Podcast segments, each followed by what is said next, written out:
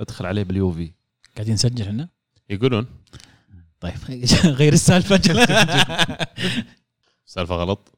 لا مو بغلط بس يعني يعني حسب انت كيف تشوف الكوب. نص ممتلئ ولا نص فارغ.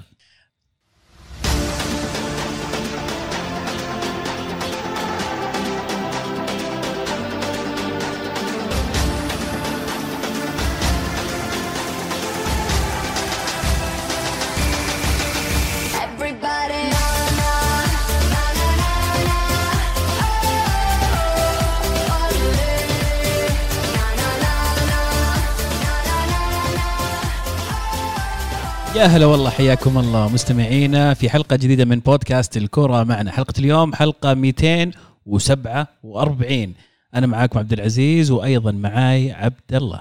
هلا هلا بالعز يلا حية الله يبقيك. هلا؟ بالمستمعين جميع. آه، أول شيء مبروك فوز أرسنال. أوه. قبل ما نسولف عن المباراة لازم نبارك لك لأنه يعني. فوز في شمال دربي شمال لندن دربي شمال لندن. شمال آه. لندن أحمر أحمر. زمان ما صار أحمر صح؟ دائما أحمر يا وأنا لهم فترة ها. مو مبسوطين الراجل ده بيحكي كلام زي الفل. معنا أيضا عبد الرحمن يا هلا وسهلا. يا هلا والله عزيز حياك الله وحيا الله أبو عابد. حياكم الله جميعا. أبو داحم دامنا يعني معك. أنا أقول نخش على طول على الدوري الإسباني ونبدأ في مباراة ريال مدريد أمام فيا ريال اللي انتهت صفر. صفر. يعني مباراة آه، غريبة شوي. آه، لكن اللي كان ملاحظ الغريب اللي أنا لاحظته صراحة إنه يمكن أفضل لاعب في ريال مدريد كان كورتوا. شال كور كثير رغم إن أتلت- آه، فيريال كانوا مقفلين أغلب وقت المباراة كانوا متراجعين ومقفلين مساحات على ريال مدريد لكن الريال ما لقى ال- ال- المساحة إنه يسجل هدف هذه المباراة. أنا دائما يصير عندي توتر بعد أي مباراة آه، بعد مباراة في نص الأسبوع نقول.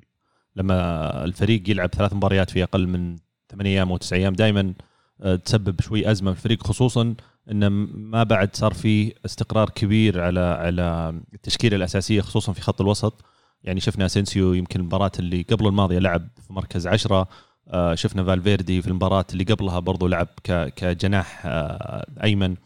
فكثره التغييرات ومع مع قدوم مباراة صعبة ممكن آه، تصعب أو أو أو أو, أو تؤجل الحسم خلينا نقول في, في- وقت المباراة إلا ب- بحل من بنزيما أو فينيسيوس. المباراة آه، بشكل عام نتيجة يعني مي بسيئة لكن آه، الأداء اللي هو كان- سيء. لأنك أنت تلعب ضد خصم صعب وفريق آه، يعني متطور جدا الموسمين الماضية في ريال والشغل اللي قاعد يسويه أمري معهم. ما كنا نتوقع إنها بتكون بهذه السهولة أو أو أو, أو الفوز راح يكون سهل بالنسبة للفريق. لا الفريق عانى. في عملية البناء عامل في عانى في عملية خلق الفرص. آه، التشكيلة ما ما حسيت إنها كانت هي التشكيلة المناسبة. فالفيردي كان ظهير يمين. آه، أسينسيو كان مكمل لثلاثي الوسط مع كاسيميرو ومودريتش عكس المباراة اللي قبلها زي ما قلت لما لعب عشرة. وش سبب الخيارات هذه؟ وش خلاه يعني يلعب بالطريقة هذه؟ آه، آه، كرفخال آه، يمكن هي اللي خلته يذهب مع هذا الاختيار. بالإضافة إلى عدم جاهزية مندي اللي كان ممكن هو ياخذ ال- ال- التشكيل يعني مكانة في التشكيلة الأساسية. آه، وعدم يعني خلينا نقول مو بالثقة لكن آه، ميغيل جوتيريز لسه صغير فإشراكه في مثل هذه المباريات الكبيرة وال- وال- والصعبة نوعا ما آه، كان خيار مستبعد بالنسبة لأنشيلوتي في المباريات اللي شفناها السبعة الأولى. فبالتالي اضطر إنه يلعب ناتشو كظهير يسار ويلعب فالفيردي كظهير يمين آه، مع كاسميرو مودريتش في الوسط مع أسينسيو كمساند لهذول الاثنين آه، بشكل آه، دائم ليش ما شفنا كامافينجا من البداية بعد المستويات الجميلة اللي يقدمها؟ ال- ال- المباراة اللي قبلها لعب أساسي مع مايوركا في في سانتياغو لما يعني احتاج الفريق واضطر وقدم مباراة كبيرة ولكن تعرف لاعب جديد بعمر 18 سنة دائما دخول الفريق الأفضل إنه يكون له تدريجي عشان ما تحرق حتى كرت اللاعب. آه، مهما كان اللاعب موهوب ومهما كان اللاعب إمكانياته كبيرة يظل في هيبة للفريق في هيبة للملعب آه، في هيبة لل- لل- للمباريات الصعبة وأمام الفرق الكبيرة. ف آه، غلطة منه أو أي سوء مستوى منه ممكن ينقلب ضده ويمسح كل اللي سواه السبع مباريات الأخيرة. فأنا مع دخول اللاعب تدريجيا. واعطائه فرص بين فترة وفترة زي ما شفنا في مباراة مايوركا لما لعب أساسي. يعني تتوقع فعلا يعني لو لعب كافينجا في هذه المباراة وما أدى ال- الأداء ال- المتوقع منه خلينا نقول بحكم الغيابات بيأثر عليه فعلا؟ يعني مو بيأثر عليه بشكل ما هو يمكن آه، فرصة بتبدأ تقل نوعا ما لأنه أختبر في مباراة مثلا خلينا نقول صعبة ولا أثبت وجوده فبيصير تحت ضغط. آه، زي ما قلت لك عامل العمر مهما كان اللاعب واثق مهما كان اللاعب موهوب يظل آه، يأثر نوعا ما. بس أنا مشكلتي يعني على على على عتبي الكبير على كازيميرو ومستواه من بداية الموسم لكن ما كانت مرة مشكلتي وسط الملعب على قد ما كانت يمكن في الخط الأمامي أو الخط الهجومي. آه، كان في استعجال آه، خلق الفرص كان مرة قليل يعني. الحلول كانت شبه معدومة. محاولة اللعب على الأطراف أكثر من مرة ومع إن ال- الفيريال كان مقفل بشكل آه، جدا ممتاز. يعني آه، الفريق عانى عانى في في في في خلق الفرص وعانى انه انه يوصل مرمى فيريال في المباراة. ناخذها طب واحدة واحدة. أول شيء الإيجابيات. بالنسبة لي الإيجابيات آه ألابا قاعد يثبت إنه في سرعة يعني بسرعة مرة قاعد يصير واحد من أهم اللاعبين في دفاع مدريد. هو القائد هو اللي قاعد يوجه المدافعين الثانيين هو اللي قاعد يوزع الكور من ورا قاعد يعتمد على عليه ريال مدريد أكثر وأكثر في موضوع بناء الهجمة في بناء الفريق. ويبدو لي إنه قد يكون فعلا ابجريد حتى على راموس من ناحية مشاركته في آه، بناء الهجمة بالنسبة لمدريد. آه، السلبيات إن مدريد نوعين في مدريد بالكورة وفي مدريد لما ما تصير معاهم الكورة. مدريد لما يفقدون الكورة تحس إن الفريق مو مرتب تحس إنه مو بكل اللاعبين يعملون بنفس الجهد ويحطون نفس ال- الأثر على أساس إنهم يقدرون يسترجعون الكورة يغطون المساحة في الملعب. وأتكلم يمكن اثنين أكثر من غيرهم اللي عندهم نقطة الضعف هذه رودريجو وفينيسيوس جونيور. فلما يلعبون مع بعض في نفس التشكيلة يعاني مدريد لما يخسر الكورة. يعني لما أتكلم عن خط وسط مكون من لاعبين بس حقين فيريال آه، باريخو و كابو. إي وكابو. أكلوا مدريد أكل. يعني مدريد فقد كثير كروس لكن في نفس الوقت أنا أعتب شوي على ال- الأجنحة هذول إنه كان المفروض يغطون بشكل أكبر بالذات دفاعيا لما مدريد يخسر الكورة. الجانب الآخر المدرب كمان يعني خياراته غريبة كانت إنه يبدأ بفالفيردي كظهير يمين. كمان يوم إنه كان يطارد يبغى يسجل جول توقعت بيلعب يوفيتش. قرار ثاني كبير اتخذ ان هازارد جالس على الدكة الآن مباراتين على التوالي. فيبدو لي إلى الآن أنشيلوتي قاعد يدور ويداور ولسه ما رسى على تشكيله لا ظهير يمين ولا اجنحه. ويمكن أنا أعتب عليه بس يعني ما أدري لو يوفيتش كان بيسوي شيء بس أنت قاعد تدور جول قاعد تحاول تسجل جول. يمكن بدل ما ادخل إيسكو انزل يوفيتش يعني. خصوصا يعني إن إن الفريق أصر على اللعب من الأطراف ومع وجود بنزيما فقط. فكان يوفيتش وكان هازارد بش- بوقت أقل حتى كان لوكاس فاسكس اللي اللي كان ممكن يشكل لك خلينا نقول جبهة على اليمين و ويصير آه، نشيط أكثر من فالفيردي وسط المباراة خصوصا آخر 20 دقيقة تعب حتى بان على الفريقين. يعني حتى فيريال كان يحاول يعني يلعب كور طويلة بعد ما يخرج الكورة من من الخلف آه، من باريخو أو حتى من كابو كان يحاول مع يروح مع خيار الكور الطويلة.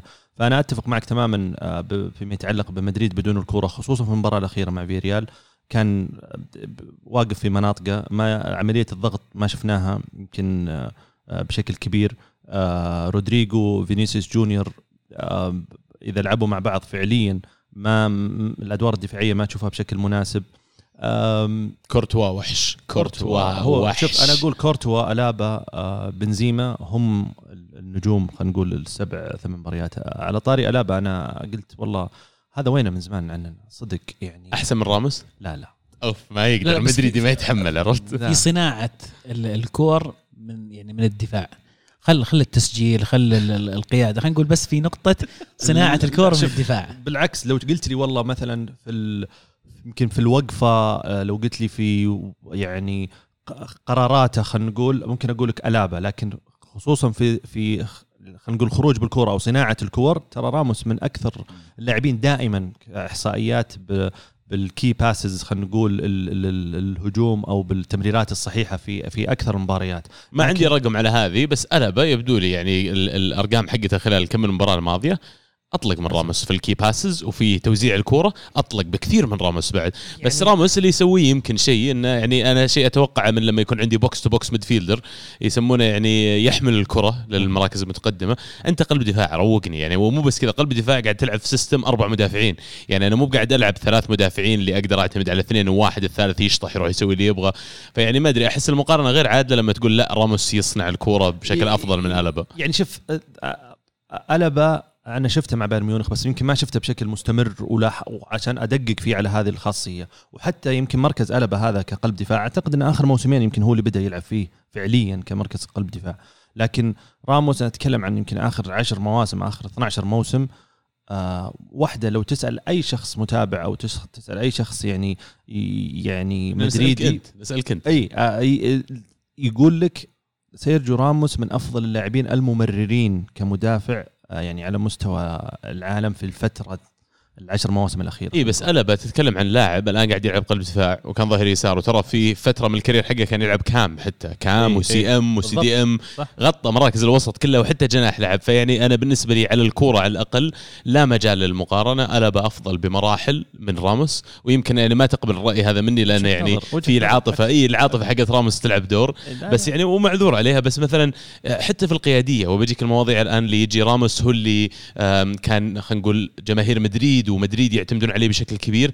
في القيادية ألابا أثبت لي في المباراة هذه إن عنده كل نتفة من قيادة كانت موجودة عند راموس. هو اللي قاعد يوجه قلوب الدفاع هو اللي قاعد يوجه ايدر ميليتاو. خط ال offside هو اللي قاعد يطلع اللاعبين الأظهرة عنه وقاعد إنه ينتبه الفريق كله. لاعب له ست سبع مباريات الآن مع فريق الجديد ويلعب بالطريقة هذه. راموس كم خذ عشان يوصل يصير اللاعب اللي هو عليه؟ صح شوف بس دقيقة اسمح لي. راح- راح- ألابا جاي من بايرن ميونخ صح. من خبرة طويلة. لاعب ترى ما هو بكبير يمكن 29 سنة الحين أو 30 28 تقريبا 29 28 لكن يعني من يوم الصغير وهو يلعب في مع بايرن ميونخ يلعب مع فرق كبيرة ومروا عليه أسماء كثير. فجاي لاعب جاهز غير راموس وهو جاي من شبيليا. بس يعني للمقارنة ما أقول إن هذا أحسن ولا هذا أحسن بس أتكلم عن إنه لا، بس المقارنة. تقول انت قارن لي الآن بين الاثنين هل تشوف إن ألبا الآن upgrade على راموس لا. ولا downgrade؟ مو ب upgrade حاليا مو ب upgrade لكن ما هو يعني بدري لسه بدري. بدري. داون جريد يعني. لا لا مو مو يعني لا شوف ما يمديك تقول مو ب upgrade ولا downgrade هو يا upgrade يا downgrade لا يعني أنت ممكن تقول قاعد يعني so far قاعد يغطي الخانة وقاعد يغطي المركز أو هل أنتم يا جمهور مدريد مثلا إحنا يا جمهور مدريد فاقدين حسينا الآن بقيمة راموس أو أو أو حسينا مثلا بخانه بغياب راموس أو إيه. غياب راموس. إيه. لا صعب صعب إني أقول سبع مباريات بس يعني خالصين منها أنتم فاقدين راموس في كل حالاته. حتى لو إن حالاته ألبا عشان- upgrade بتفقد راموس. في كل الحالات أنا حتى تو أنت لما كنت قاعد لما قلت إن ألابا يعني حتى على مستوى المراكز اللي يمكن لعب فيها أو حتى على مستوى ال- ال- التأثير والتوجيه وهذا آه راموس ترى يعني في عملية التوجيه وفي عملية إن يلعب في أكثر من مركز. ترى في بداية لعب كان ظهير. آه في فترة من فترات مع لوكسمبورغ ولعب آه كمحور. آه من من الفترة اللي ثبت فيها كقلب دفاع آه، راموس تأثيره حتى على اللي حوالينا. يعني آه، أنت جالس تلعب مع مثلا خلينا نقول ظهير بصفات هجومية وقت كبير زي مارسيلو. قاعد تغطي خانتك وخانة الظهير ال- ال- ال- اللي جنبك ففي في تفاصيل معينة كثيرة يعني صعب إني أنا أقارنها يعني أقارن خلينا نقول 10 مواسم خلينا نقول آخر 10 مواسم بسبع مباريات لكن اللي متأكد منه إن ألابا مكسب مكسب كبير جدا. ولاعب فعلا أنا بديت حتى أميل لجانب إنه مظلوم اعلاميا يعني ما أحس انه عليه والله فعلا ما أحس يوم إن- جاء مدريد صار مظلوم. لا لا يعني لأني أنا تعرف ما ما أشجع بايرن ولا أتابع ولا أحس ذا. فما كنت يعني لما تجي تقول لي والله مين أفضل ثلاث مدافعين أو لاعبين خط خلفي في العالم أو حتى خمسة ما أتوقع انك بتذكر الابا الحين تذكرهم. تذكره الحين طيب. شفت؟ والله عشان. مدريد. أجل. وشو؟ الرحمن شو له سبع مباريات. لأني تابعته سبع مباريات بس. تابعته آه، قاعد أتابعه آه، بشكل يعني آه، عن قرب. غريب. اي عن قرب وغير كذا. سألت والله كثير ناس قلت اللي يتابعون بايرن ميونخ يتابعون رومانيا هل هو فعلا كذا يعني مستمر الرجال كل ال- الخمس المواسم خلينا نقول الأخيرة ولا العشر مواسم الأخيرة؟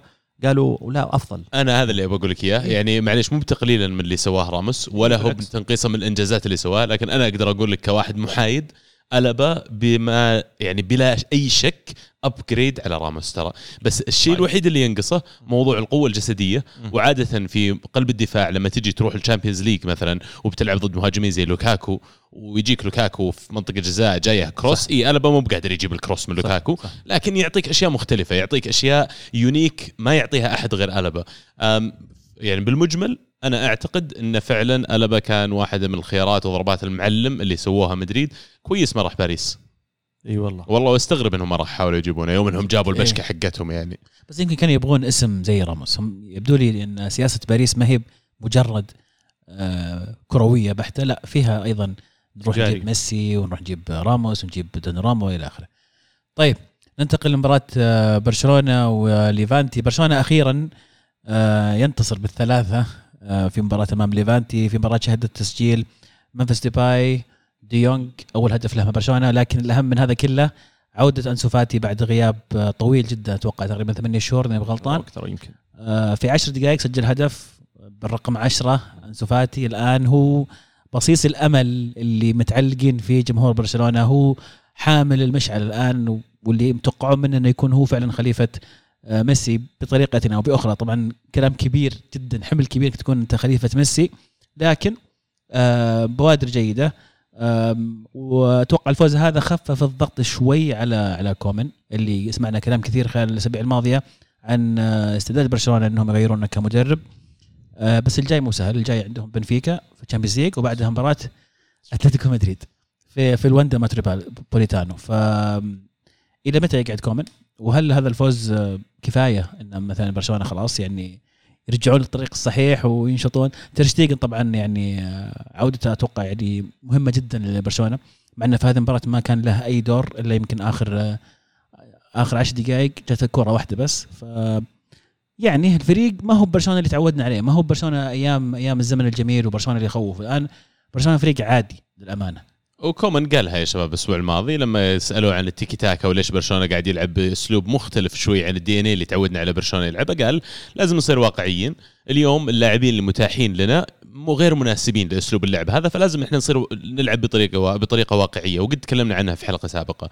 لكن كمان عشان ما ننجرف ونجي نقول هذا الفوز فعلا مبشر باللي قادم لبرشلونه ولا غيره آه الإيجابيات إن في كم من لاعب صغير لعبوا ولعبوا بشكل رائع. جافي لعب أنسو فاتي رجع الآن عندهم باقي واحد آه ديمير. صغير. إيش اسمه؟ ديمير. ريكي بويج الظاهر إيه. ريكي بويج لعب. لا لا غير بويج في واحد ديمير اللي على الطرف. أيوه ظهر ظهر يمين وجناح إيه، يمين. جناح، إيه. مضبوط الزبده ان هذه الإيجابيات اللي صارت. لكن فعليا ترى ليفانتي ما فاز في الدوري من أبريل الماضي. صح. له خمس شهور تقريبا ما عنده ولا فوز في الدوري. يعني آه، نتيجة كويسة وإيجابية بالنسبة للفريق كان قاعد يعاني بالنتائج الفترة الماضية وبالذات على خلفية نتيجة زي مباراة آه، بايرن ميونخ في ال Champions League المباراة الماضية كانوا محتاجين الدفعة معنوية وبانت كلها أصلا موضوع قديش يعني موضوع رجعه أنسو فاتي ولبس الرقم 10 إنه يوم سجل الجول راح قام يحتفل مع الدكتور الظاهر اللي كان معاه خلال فترة التأهيل وكانوا موجودين اهله بعد في نفس الزاوية وقام يصيح أبوه فيلم يعني على قول روق ترى ليفانتي بس يوريك إيش يعني بالنسبة للاعب وقد إيش كانت صعبة كمان آه، فترة العلاج والعودة للعب بالنسبة له؟ خصوصا لاعب بعمره يعني إن تجيك إصابة صعبة و... وتم تشخيصها أكثر من مرة يعني بشكل خلينا نقول آه، خاطئ أو بشكل غير دقيق أثرت على اللاعب بشكل كبير. فعودته الآن في الوقت هذا وتسجيل الهدف حتى الهدف حلو يعني الهدف سوى فيه مجهود و... وانطلق فيه من نص الملعب. لكن أنا كمالا لكلامك آه، عبد الله ال- ال- آه، بعد مباراة أمس أنا قلت إن برشلونة كانوا محظوظين إن الجولة هذه لعبوا ضد ليفانتي في أرض برشلونة في الكامب نو. لأن آه، الفريق كان جاي من تعادل آه، صعب آه، جدا قدام آه، نسيت أجيب اسم الفريق الأسبوع الماضي. قادش. آه إي قدام قادش آه والعالم كلها زعلانة. دي يونغ آه انطرد وكان آه يعني راح يتوقف المباراة هذه. آه كومن آه برضو عوقب آه، بإيقاف مباراتين فما راح يكون موجود على الدكة. آه، كل هذه ال- ال- ال- الظروف كانت صعبة في حال فريق يعني في حال برشلونة واجه فريق صعب راح ممكن تزيد ال- ال- الأمر سوء. لكن آه، من حظهم إنهم كانوا آه، يلعبون قدام ليفانتي وفوز معنوي خلينا نقول يعطيهم دفعة مباريتين أو ال- الأسبوع بدون مدرب طبعا بعد مطرود. خويهم yes. من مباراة قادش كومن والآن موقف المباراة هذه لكن رجع لعب بأسلوب ج- يعني مختلف عن اللي تعودنا برشلونة بدون 4 3 3 مرة شكلهم غريب لعبوا تقريبا 4 2 3 1 أقرب مالها آم، يعني قد تكون هي فعلا نواة جديدة للفريق الجديد هذا اللاعبين الشباب ومنفس ديباي والله من خلال الست سبع مباريات الماضية يعني والله مكسب كبير لبرشلونة وبرشلونة كمان المكسب الأكبر لهم في المباراة هذه إنهم خذوا ثلاث نقاط في جولة تعثر فيها آه، جارين مدريد اتلتي وريال ويعني آه، مكسب أكيد هم انبيتن إلى الآن برشلونة هل هذا الفوز يغير أي شيء في مستقبل كومن؟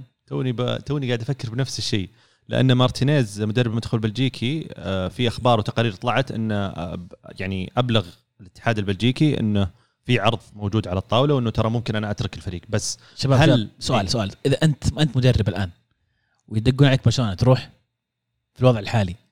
وش المدرب؟ يعني لما تجي تقول لي واحد زي مارتينيز إيه. مارتينيز مدرب بناء وبعدين مدرب, مدرب أكبر نادي دربه إذا ما كنت غلطان من ذاكرتي إيفرتون. إيفرتون إيه. اي فيعني بالنسبة له upgrade زي برشلونة اي بيجي ياخذه. لكن لما تجي المنتخب اللي أنت قاعد تدربه الان بس تقول لي جارديولا يكلم برشلونة اليوم أو برشلونة sorry يكلم جارديولا؟ لا ما أتوقع جارديولا بيترك سيتي وبيجيهم. يعني وش بيخلي مارتينيز يروح للحوسة هذه؟ لأن الوضع حوسة.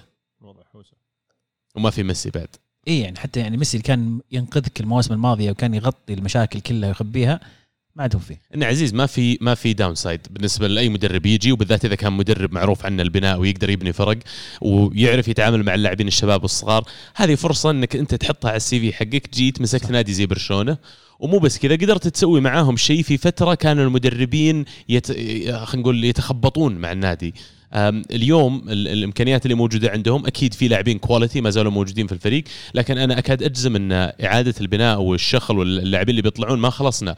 باقي في يناير ناس بيطلعون وباقي في الصيف ناس بيطلعون. كوتينيو من ضمن الناس اللي يتكلمون عنهم إلى الآن مهتمين فيهم. سبيرز وأرسنال اللي يتكلمون عن التعاقد معه حتى يمكن خلال يناير الجاي. آه إذا جاء الصيف أنا أتخيل ناس زي بيكي زي بوسكيتس يمكن قد لا يكون لهم مكان في الفريق ولسه بعد ال- القادم أكثر. يمكن السؤال عزيز أو عبد الله هل هل مارتينيز هو الخيار المناسب؟ هذا برضو سؤال ثاني لأنك أنت إذا إذا تبغى بناء يحتاج البناء يحتاج صبر.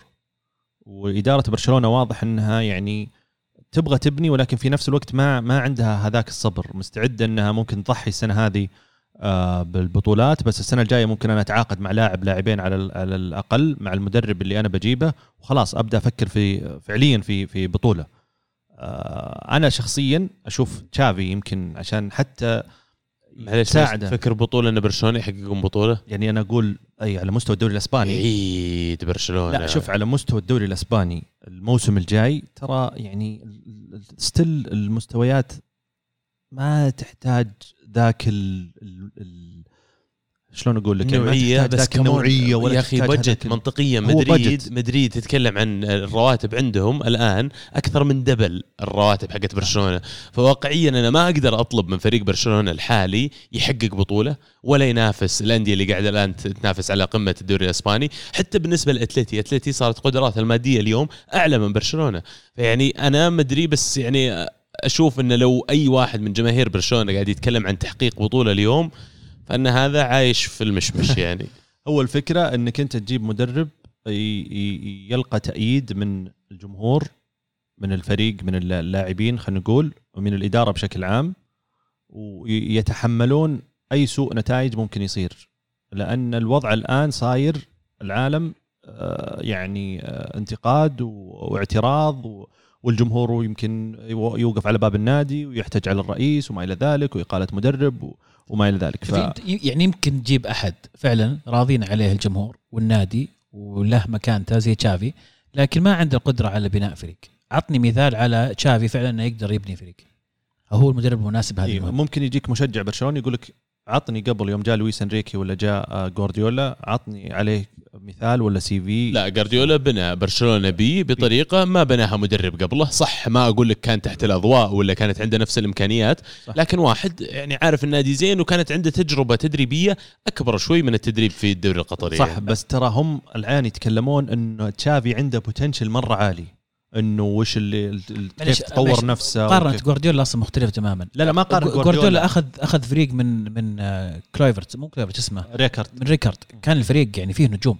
كان فيه already نجوم جاهزين. ما كان ما جاء في وضع الفريق دمار. أطلق لاعب عندهم عمره 18 و- الوضع وضع حوسة مرة. يحتاج شخل يحتاج تشيل مدافعين آه، شيبان ولاعب وسط شايب وما أدري إيش وتغير. ترى هذه ما ما أدري إذا تشافي يقدر يسوي الشيء هذا. أنا ما أقول إنه ما يقدر. أقول ما في شيء يثبت لك إنه يستطيع تشافي مخاطرة كبيرة صح؟ أصلا حتى يمكن على مستوى المدربين في العالم الآن الخيارات ترى محدودة. يعني ما في مدرب خلينا نقول كبير آه، ممكن يقبل بهذه المهمة وفي نفس الوقت تضمن إنه ممكن يبني ولا ولا يغير من شكل فريق برشلونة. لأنه أرسن فينجر والله. أنا أستغرب ما يروح الواحد زي أرسن فينجر. لأنه يعني فعليا مو هو بمشروع طويل أمد. واحد بيجيك لمدة سنة سنة ونص أط من أطلق المدربين أو من أطلق حتى مو المدربين المدراء اللي بيدخل لك وبيقيم لك قيمة كل لاعب هذا يسوى يقعد ولا ما يسوى يقعد وبيشوف في اللي ينباع ينباع وبيجيب لك لاعبين على الغالب بمبالغ زهيدة مقارنة بنوعيتهم وتبدأ أنت على الأقل يعني بالنسبة لي برشلونة خلال السنتين ثلاث سنوات القادمة المشروع إنك تطلع هالشيبان. الصغار تثبت منهم من اللي بيثبت وبيلعب عندك تعطيهم فرصة كاملة تعلمهم وتنميهم تبني فريقك حول أنسو فاتي الزاحف ذا اللي عمره 18 له 10 شهور غايب من عمره 17 وهو مصاب تستهبل ويرجع يلعب ربع ساعة بالطريقة اللي لعبها ترى مو بشيء بسيط يعني. لكن لما تتذكر كمان إنه وهو عمره 16 إيش سوى في بطولات زي ال Champions League تفهم ليش لما نزل ما حس بالضغط ال- الكبير في المباراة هذه. يعني أرسن فينجر أنا أعتقد خيار والله أكثر من. رائع بس يمكن فلسع الشاي ما أنا. مؤيد 100% أنا مؤيد. واللاعب- أرسن فينجر to برشلونة واللاعبين صغار يعني عرفت بينبسط بيستانس اي لا لا ب- مناسب جدا جدا صح إنه بيصير فريق نصه فرنسيين بس عادي ال troll ولا صدق لا مؤيد والله أنا صادق أقسم. بالله إن الوضع أنا ما الحالي جاء في بالي والله صدق ما لا ما جاء في بالي ابدا بس لما قالها عبد الله صدق صح. الوضع الحالي في برشلونة يحتاج مدرب خبير فاضي ما عنده شيء يسوي ثاني إلا إنه يجي يضبط يلملم الأمور. ويجهز لهم إيه. يحط لهم القاعدة الأساسية للمشروع طويل ويظبط الأمور سنتين ثلاث سنوات وما عنده مشكلة لو بعد سنة إيه. ونص سنتين جيت قلت له ترى خلاص بيقول لك أوكي. إيه خلاص روح تك إداري ولا شيء ولا لا يرجع عجبتني. نكلمهم إن شاء الله ارسل لهم ايميل ضروري. ضروري تتكلم إيه. فرنسي أنت؟ آه شوي ام كتالوني طيب. كتالوني طيب لا هذه صعبة هو. بيكلم أرسنال آه آه، okay آه، هذوليك شيء ثاني خلهم طيب إحنا الأسبوع الماضي كنا تكلمنا شوي عن آه، مشاكل أتلتيكو مدريد وانه كانوا يفوزون في آخر الدقائق وأن هذا الشيء ما راح يساعدهم في المباريات الجاية إذا استمر الوضع. هذا فعلا اللي صار في مباراة أمام ألافيز. خسارة 1-0 من ألافيز رغم أن الهدف جاء في دقيقة أربعة أربعة. في بداية المباراة لكن آه، سكروا دفاع ولا قدروا آه، أتلتيكو مدريد يسجلون هدف التعادل أو حتى هدف الفوز. الآن يبعدون عن مدريد ثلاث نقاط. ترى من الموسم الماضي آه، أتلتيكو مدريد كان آه، يفوز آه، بهذه الطريقة. لو تلاحظ يمكن المساهمة اللي ساهمها سواريز الموسم الماضي أخفت كثير من من العيوب خلينا نقول مو بنفس سواريز السنة هذه. مو بنفس سواريز السنة هذه جته إصابة هو بداية الموسم واعتقد إنه بعد الإصابة مو هو بسواريز اللي على خبرنا. أغلب أتوقع الجوع يعني كان طالع من برشلونة مقهور يبي يثبت شيء. ممكن. أتوقع أثبته والحين خلاص يعني. ممكن بس أنا أتوقع لاعب زي سواريز يا أخي يعني في كل مرة تحس إنه فعلا جوعان وفي كل مرة تحس إنه يبغى يسجل ويبغى يساهم ويبغى يسوي آه، اللي يقدر عليه وأكثر. آه، لكن السنة هذه مع إصابة يمكن سواريز وغياب اللاعب ال- الهداف فعليا اللي ممكن آه، يقتنص ال ال ال ال ال الأهداف في دقائق معينة ولا خلينا نقول في الدقائق الأخيرة عانى أتلتيكو مدريد نوعا ما ما لقى الحل في لاعبين آه، آخرين. آه، كوريا يمكن برز برضو وكان هو ال- ال- ال- السبب أو العامل في إن أتلتيكو يفوز في كذا مباراة. بعدها كراسكو آه، في مباراة ثانية كان ليمار فكان في تنوع بسيط ولكن آه، كنا خلينا نقول متأكدين أو واثقين إن هذا الموضوع ما راح يستمر. آه، ممكن آه، تمشي معك مرة مرتين ثلاثة بس أكثر من مرة لا. آه، سيميوني لازم يبتكر شوي آه، طريقة جديدة عنده الأدوات. يعني آه، خلينا نقول يعني ما أحب كلمة الأدوات بس عنده فعليا اللاعبين المناسبين لأي طريقة ممكن تكون مناسبة له. آه الإدارة ما قصرت مع لبت له اللي هو يبغاه. آه ف آه، أتوقع أن جمهور أتلتيكو مدريد أو المتعاطفين مع أتلتيكو مدريد ينتظرون شيء أكبر من من سيميوني وفريقه وجريزمان أتمنى يعني أو مشجعين أتلتيكو مدريد يتمنون انه يرجع جريزمان أتلتيكو. صح. ليس جريزمان برشلونة اللي قاعد نشوفه الآن لأنه لاعب ولا كأنه موجود. صحيح.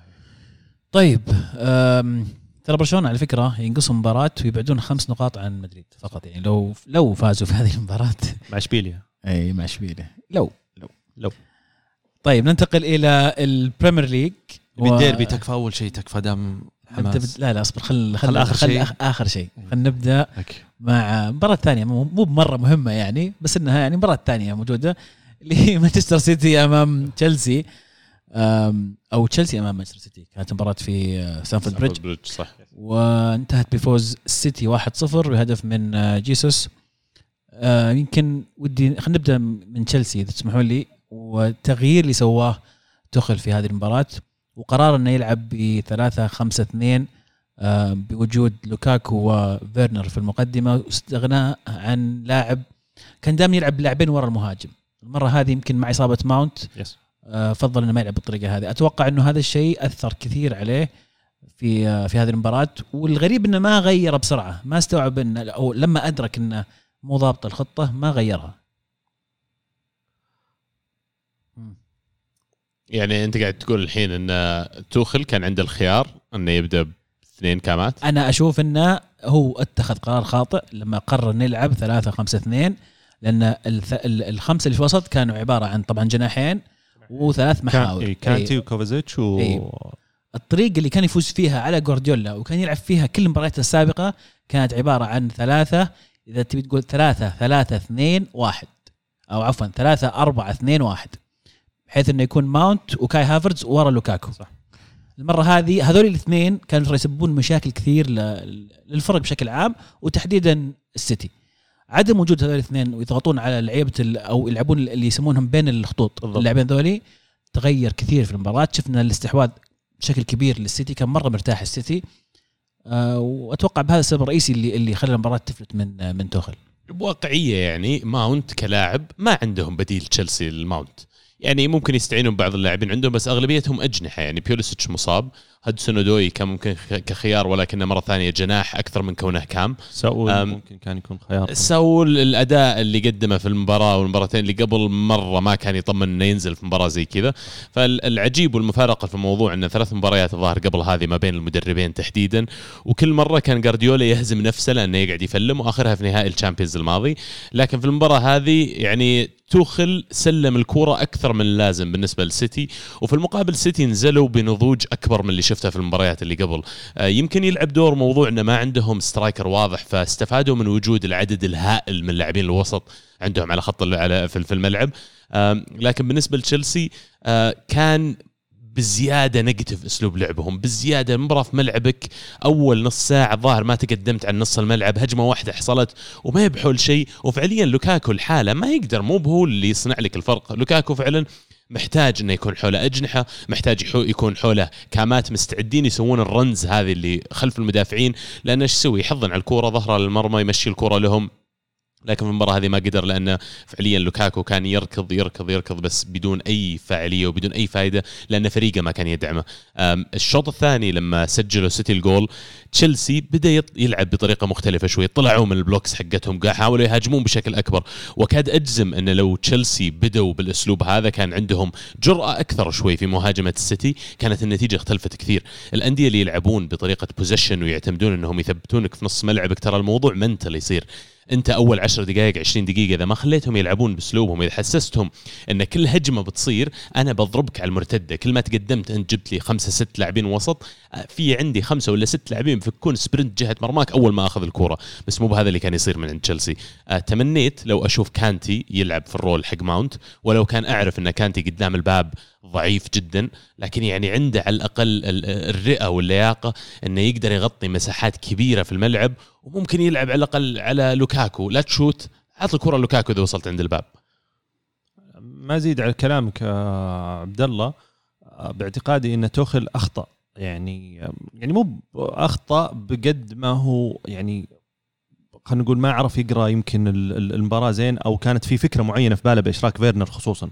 كانتي آه، ممكن نقول والله كثالث لاعبين الوسط مع كوفازيتش وجورجينهو آه، كان مطلوب منه أدوار معينة ممكن يغطي ماونت في وقت من الأوقات يمكن يضغط على آه، لاعبي الوسط للسيتي لكن فيرنر اللي اللي اللي كان فعلا معزول تماما في المباراة. حتى عملية الضغط كان جدا ضعيف فيها وما قدر يجاري لا والكر لا دياز لا ولا حتى رودري في خط الوسط. يمكن أكثر ممرر آه، ما أعتقد إنه يمكن الشوط بعد الشوط الأول أو يمكن مباراة كاملة رودري أكثر لاعب مرر يمكن من السيتي. فهذا يعطيك انطباع إنه كان اللاعب المحور آه، في الفريق يستلم مرتاح ويسلم آه، مرتاح. فأنا أشوفه يمكن قرار شوي غريب إشراك فيرنر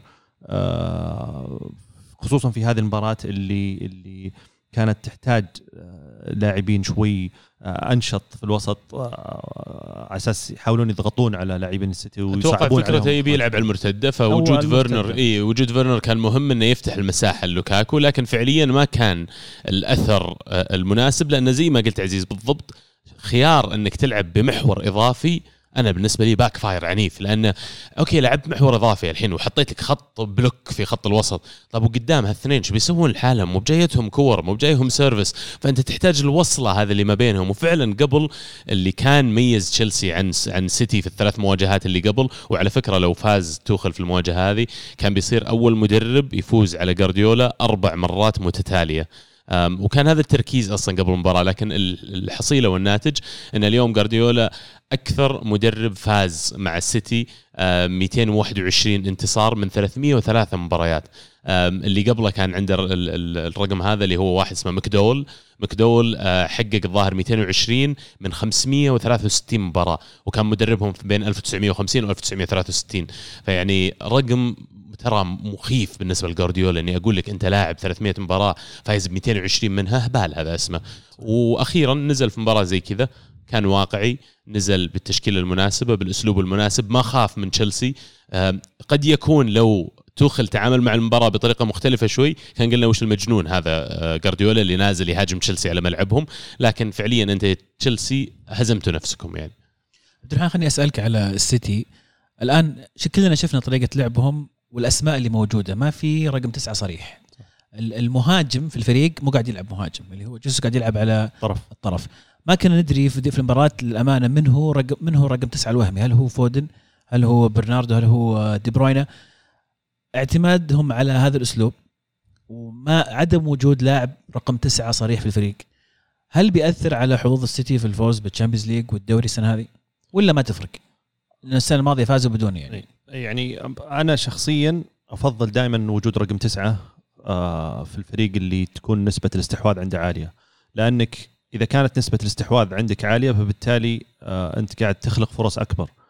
فخيارات المهاجم تكون أكبر في عملية التسجيل أو عملية انه آه، تجي فرص كثيرة. ويمكن حكينا قبل في عملية إن جوارديولا رأيي انه كان يحاول أو أو يصر على رقم تسعة سواء كان هاري كين أو حتى كخيار ثاني إذا كان متوفر أحد أكثر من جريليش. لكن اللي شفناه العكس. كان جوارديولا يمكن مصر كخيار أول على آه، جريليش وبعدين آه، كان يفكر بالمهاجم. ولكن آه، بكل تأكيد يعني ما هي مقياس أو ما هي شيء ثابت إن وجود تسعة هو اللي بيحقق لك تشامبيونز ليج لأن لأن الطريقة اللي شفناها صراحة لعب فيها قدام تشيلسي كانت شيء غير طبيعي. يعني أنا يمكن أفضل مباراة شفتها شخصيا للسيتي يمكن من الموسم الماضي. استحواذ خلق فرص آه، لاعبين 70% الشوط الأول استحواذ السيتي لا غير كذا آه، في في أداء إيجابي في المباراة. يعني مو باللي تقول والله آه، استحواذ إيجابي مو بسلبي. اي إيه يعني مداورة الكرة أنا بالنسبة لي فرق رجعة دي بروين صح. فرق رجعة فودن. فودن أنا دائما أتكلم استهبال مع الشباب في ال fantasy وغيره. أنا أعتقد إن فودن هو أقرب ما يكون للمهاجم بالنسبة للسيتي. صح جسمه ما يساعد لكن هو الوحيد أنا بالنسبة لي من خط وسط سيتي كله يمكن باستثناء جريليش اللي مستعد يشوت. يبغى يوصل للمرمى عشان يشوت يبغى يجيب جول باللهيبة. وهذا الحس عادة ما تلقاه إلا عند المهاجمين. فيعني وجود اللاعبين الوسط اللي عندهم النزعة هذه الهجومية مهمة جدا. آه، صح عزيز تبادل المراكز كان قاعد يصير بين برناردو ودي بروينا وحتى فودن في فترة من الفترات. لكن أنا بالنسبة لي على الأقل كان يبدو لي دائما إنه هو الخطر قاعد يجي من عند فودن. وأنا ترى في لاعب بضم القائمة اللي يحبهم برناردو سيلفا. لاعب غير طبيعي. أنا أسميه لاعب الرقم ثمانية مو بالرقم اللي على التيشيرت بس ال rating حقه دائما ثمانية. ما يعطيك مباريات ستة وسبعة كذا اللي ينزل مستوى دائما ثمانية بس في نفس الوقت مشكلته ما يعطيك تسعة وعشرة. اي صح. هو لاعب يعني لاعب مدربين زي ما يقولون يعتمد عليه بالمقام الأول يحبون المدربين لأن أنا ما أحتاج ال 11 لاعب حقين يجيبون 9 من 10 و10 من 10 أنا أحتاجهم يصيرون إذا كلهم 8 من 8 أوه هالوناسة بس واحد اللي يخليه يطق تسعة. يعني آه، لاعب بمجهود عالي بإيجابية عالية. حتى أعتقد إنه تأثيره على الفريق في وقت تسجيل الأهداف للسيتي أو حتى في وقت خسارة الكورة تلقاه هو أول واحد يروح يحاول يسترجع الكورة. آه زي ما قال عبد الله أنا أحسه لاعب يفضلون المدربين وفعليا يسمع كلام المدرب. تغيرت ترشيحاتك بعد المباراة هذه؟ قريت شيء جديد من اللي صار ولا؟ آه لا يعني أنا ما زلت أحس ان إن تشيلسي بالعناصر ممكن المباراة هذه تكون برضو شيء إيجابي بالنسبة لهم يخليه يستوعب إنه الطريقة هذه صعبة أو الطريقة هذه ما تنفع. لكن ما أدري عناصريا أحس تشيلسي يمكن نكبر آه، الموضوع. يعني ما يعني تشيلسي ما زلت. طيب.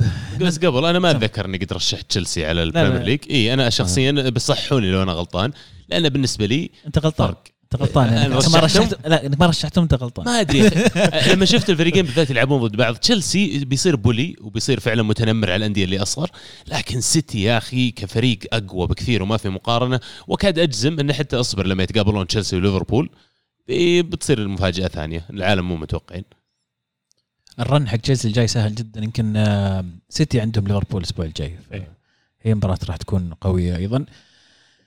مانشستر يونايتد يخسر من أستون فيلا في أولد ترافورد. ثاني خسارة على التوالي لليونايتد في ملعبه بعد خسارة آه، ويست هام في الكاراباو cup والخروج من الكاراباو cup. ص- يعني مباراة كلها كوم واللي صار في, نهاية المباراة كوم. سبب الخسارة هو مستوى يونايتد السيء في هذه المباراة. ماني قاعد أقول إن مستوى إن سبب الخسارة اللي صار في الأخير. لكن الأضواء كلها سلطت على اللي صار في آخر الدقائق. بلنتي لمانشستر يونايتد آه، دي بروين آه، دي بروين. فبرونو فرنانديز أخذ أخذ الكرة وهو اللي بيشوت بلنتي آه، مارتينيز حارس أستون فيلا يطقطق على عليهم. يقول رونالدو أنت لازم تشوت أنت اللي شت. يروح آه. البرونو يقول له مجنون أنت. عندك رونالدو في الفريق ما تخليه يشوت. خليه يشوت يا أبوي. ما أتوقع إنه قال كذا بس تقريبا هذا اللي وصل. آه، برونو يشوت بلنتي بطريقة غريبة. ما تعودنا على برونو. ركضته للكورة عادة مو بهالشكل. صح. وسطحها فوق سطحها فوق فوق. فانت أولي يا عبد الله أنت أولي الآن. وأنت كنت بتسوي فيها أنا المدرب الصارم صارم. اللي أنا قررت من بيشوت وماكم داخل من معلمكم. الحين شو تسوي؟ رونالدو بلنتيات وبرونو فاولات. أنا من أول أصلا أقول هالكلام. بس أنت بعد ما أصريت قلت لا ما عليك. موضوع بلنتيات إحنا حلنا إحنا تفاهمنا. وجاء برونو وضح ما حد كان يعرف مين بيشوت أصلا إلا صح. أولي وهم اثنينهم. فجاء برونو شات بالشكل هذا. هل تقول لا والله برونو عشان ما زلنا نثق فيه وهو اللاعب حق بلنتيات ولا بتقول يعطيك العافية أنا عندي واحد من أحسن الناس يشوتون بلنتيات في, في العالم خله هو اللي يشوت يا أخي بواقعية مرة ثانية يعني أنا أشوف إن أي أحد بغض النظر عن ال situation حق برونو ورونالدو وغيره أنا عندي ترتيب للي يشوتون بلنتيات. الواحد ضيع بلنتي على طول المسؤولية تروح للي بعده. على طول. على طول. أنا على عبد الله أنا وجهة نظري كذا. عندي عادة يكون ثلاثة واربع أسماء يعتمد على الأسماء اللي موجودة عندي. قد تكون أقصر أو أطول اللستة لكن تروح المسؤولية اللي بعدك. اللي بعدك يبتدي يشوت. ضيع تبي تروح المسؤولية اللي بعده. لكن في الحالة هذه يمكن حالتهم شوية مختلفة. أنا لو مدرب أنا ما أبغى رونالدو يشوت فاولات لأن رونالدو الظاهر النجاح حقته من الفاولات في التسجيل وعلى فكرة يشوت كل شيء ما راح يرفع لك ولا كورة.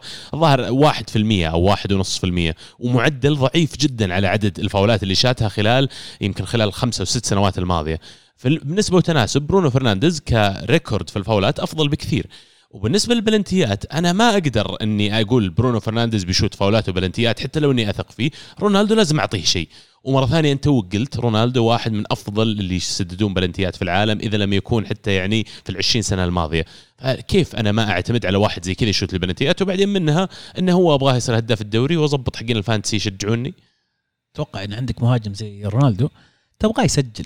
كويس له إنه يسجل حتى لو بلنتي يصير في أجواء جو الأهداف. استمراريه يعني أنا أنا أعتقد إنه من طريقة أخذ برونو للبلنتي اخذه للكورة واضح إنه متفق عليه من إيه قبل إيه، ما شك متأكد برونو. هو المسدد الأول يعني حتى حتى كريستيانو تحسه جاي بس مستحي عرفت كان وده إن برونو يلتفت عليه يقول له ها ودك تشوت أتوقع اول إيه. أتوقع أول مرة رونالدو في الملعب ويجي بلنتي وما يشوت يمكن آه. يمكن من أيام يونايتد اللي قبل ما أدري عاد. ممكن. لا ممكن يعني آه، تصير بس مثلا مدريد يصير فايز ثلاثة أربعة ويصير بنزيما مسجل هدفين ويبغى يسجل الهاتريك أو شيء زي كذا حالة حالة بس رونالدو مختلفة. يروح يعطيه الكرة. لكن رونالدو دقيقة 90 وفريق مهزوم 1-0 يعني ولا والحارس لا يعني؟ والحارس جاي يستفزني ولا إيه. يطقطق علي يعني لعبتي ذي أنا بيه هذا.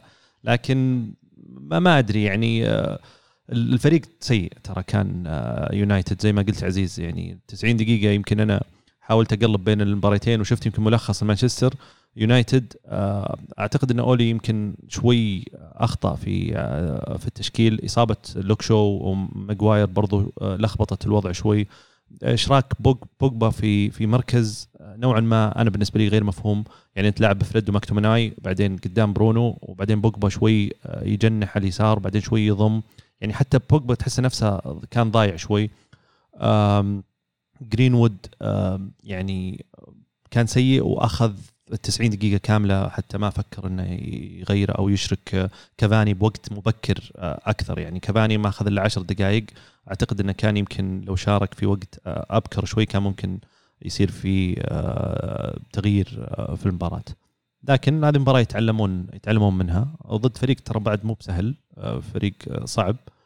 ولعل ال- ال- الجاي أفضل. ثلاث خسائر في آخر أربع مباريات. يونايتد. آه، أي بين ال Champions League وبين الدوري. يعني صعبة نتائج صعبة. آه، الفريق إذا يبغى ينافس لازم أولي يصير شوي flexible ويصير آه، يتجرأ بأنه يلعب ضد فريق زي آه، أستون فيلا بمحور واحد مع وجود وش هدفهم طيب يونايتد؟ إذا بتحط priority على بطولة واحدة وش تتوقع هدفهم؟ يعني كان يعني على كلام أل- ألمو أنا أتفق معه صراحة إنه كان المفروض بطولة والكاراباو كانت يمكن أسهل بطولة ممكن تجيبها بس عشان يعني تدخل في جو الفوز وال- والبطولات. لا, لا, لا تقول لي كاراباو وقول لي عند من بين ال Champions League وبين الدوري تحديدا ما راح أقول FA Cup لأن هذا تحصيل حاصل هي والكاراباو بين الدوري وال Champions League وش بتقول لو إنك مدرب يونايتد وش هدفك الأساسي الموسم هذا؟ top four في الدوري؟ ودور الثمانية في ال Champions League فبديت أنت بالدوري معناته ال priority حقك في الدوري أنت إيه. أول شيء. طيب اذا أنت في الأربع مباريات الماضية ترى الهزايم هذه واحدة بس منها في الدوري ولا؟ واحدة في Carabao Cup واحدة في ال Champions League وفوز. والآن في الدوري. إيه. فيعني فعليا ترى الموضوع أهون من اللي العالم قاعد يصورونه Carabao Cup وبكيف طلعت منها الحين. ال Champions League خسارة ممكن تتعوض بس بمرة ثانية هدفك أصلا مو بإنك توصل لين نهائي ال Champions League ولا أنت حاط عينك عليه. يرجع الموضوع للدوري. أنا أعتقد إيجابي اللي قاعدين يمرون فيه يونايتد لأن رجعة رونالدو كان فيها أشياء آه، شوي من المجاملة أبغى أقول. فرنانديز مجامل رونالدو رونالدو مجامل فرنانديز وأولي بينهم حاول ما يدخلوا كلهم مجاملين بعض. طيب الآن جيتوا جاملتوا بعض وخسرتوا. خليت الرجال يشوت وسطح أم الدنيا مو يعني لأنه هو منضغط حبيبي يعني. فبالنسبة لي منضغط من رونالدو في الملعب ومنضغط من مارتينيز. المعتوه ذا اللي قاعد يهاوش عرفت؟ آه عجبني مارتينيز. يعني بالنسبة لي الصراحه معليش لازم أعطاها رقصة ترى. إيه لا لازم لازم ننصف مارتينيز يا شباب خلال آخر سنتين أو الموسم هذا والموسم اللي قبله وحتى في موسم أرسنال الأخير مارتينيز يكو يكاد يكون أفضل حارس مرمى في ال Premier League في الفترة هذه. يعني مو بس مجرد أداء لكن حتى mentality يا أخي. إذا على قولة كلوب يوم كان يتكلم عن ليفربول mentality monster هذا mentality monster إنك تجي تهايط على فريق زي كذا وأنت مهزوم. يمكن ما- مرات ما ودك تستفزه عرفت؟ تحطه يحطك في رأسه لكن يعني تستفزه بهالطريقة. وأكاد أجزم إن اللي سواه أثر على فرنانديز. ترى سواها في نص نهائي ال- ال- الكوبا ضد أتوقع بيرو. ياري مينا لا لا كولومبيا. أو كولومبيا يعني صح. كان مينا اللي بيشوت؟ كلهم أكثر من لاعب. كان يقول له بلا إيش صار؟ اي اعطاها حركة اللي تعال تحط هنا هنا هنا بتشوت ها؟ تشوت هنا. شوت يمين هنا. يمين ويجي يقرب من عنده عرفت؟ يتكلم معه ما أدري وش نوع الكلام اللي كان يقوله بعدين يرجع يقول له شوت هنا. فعلا شات هنا وراح وصدها.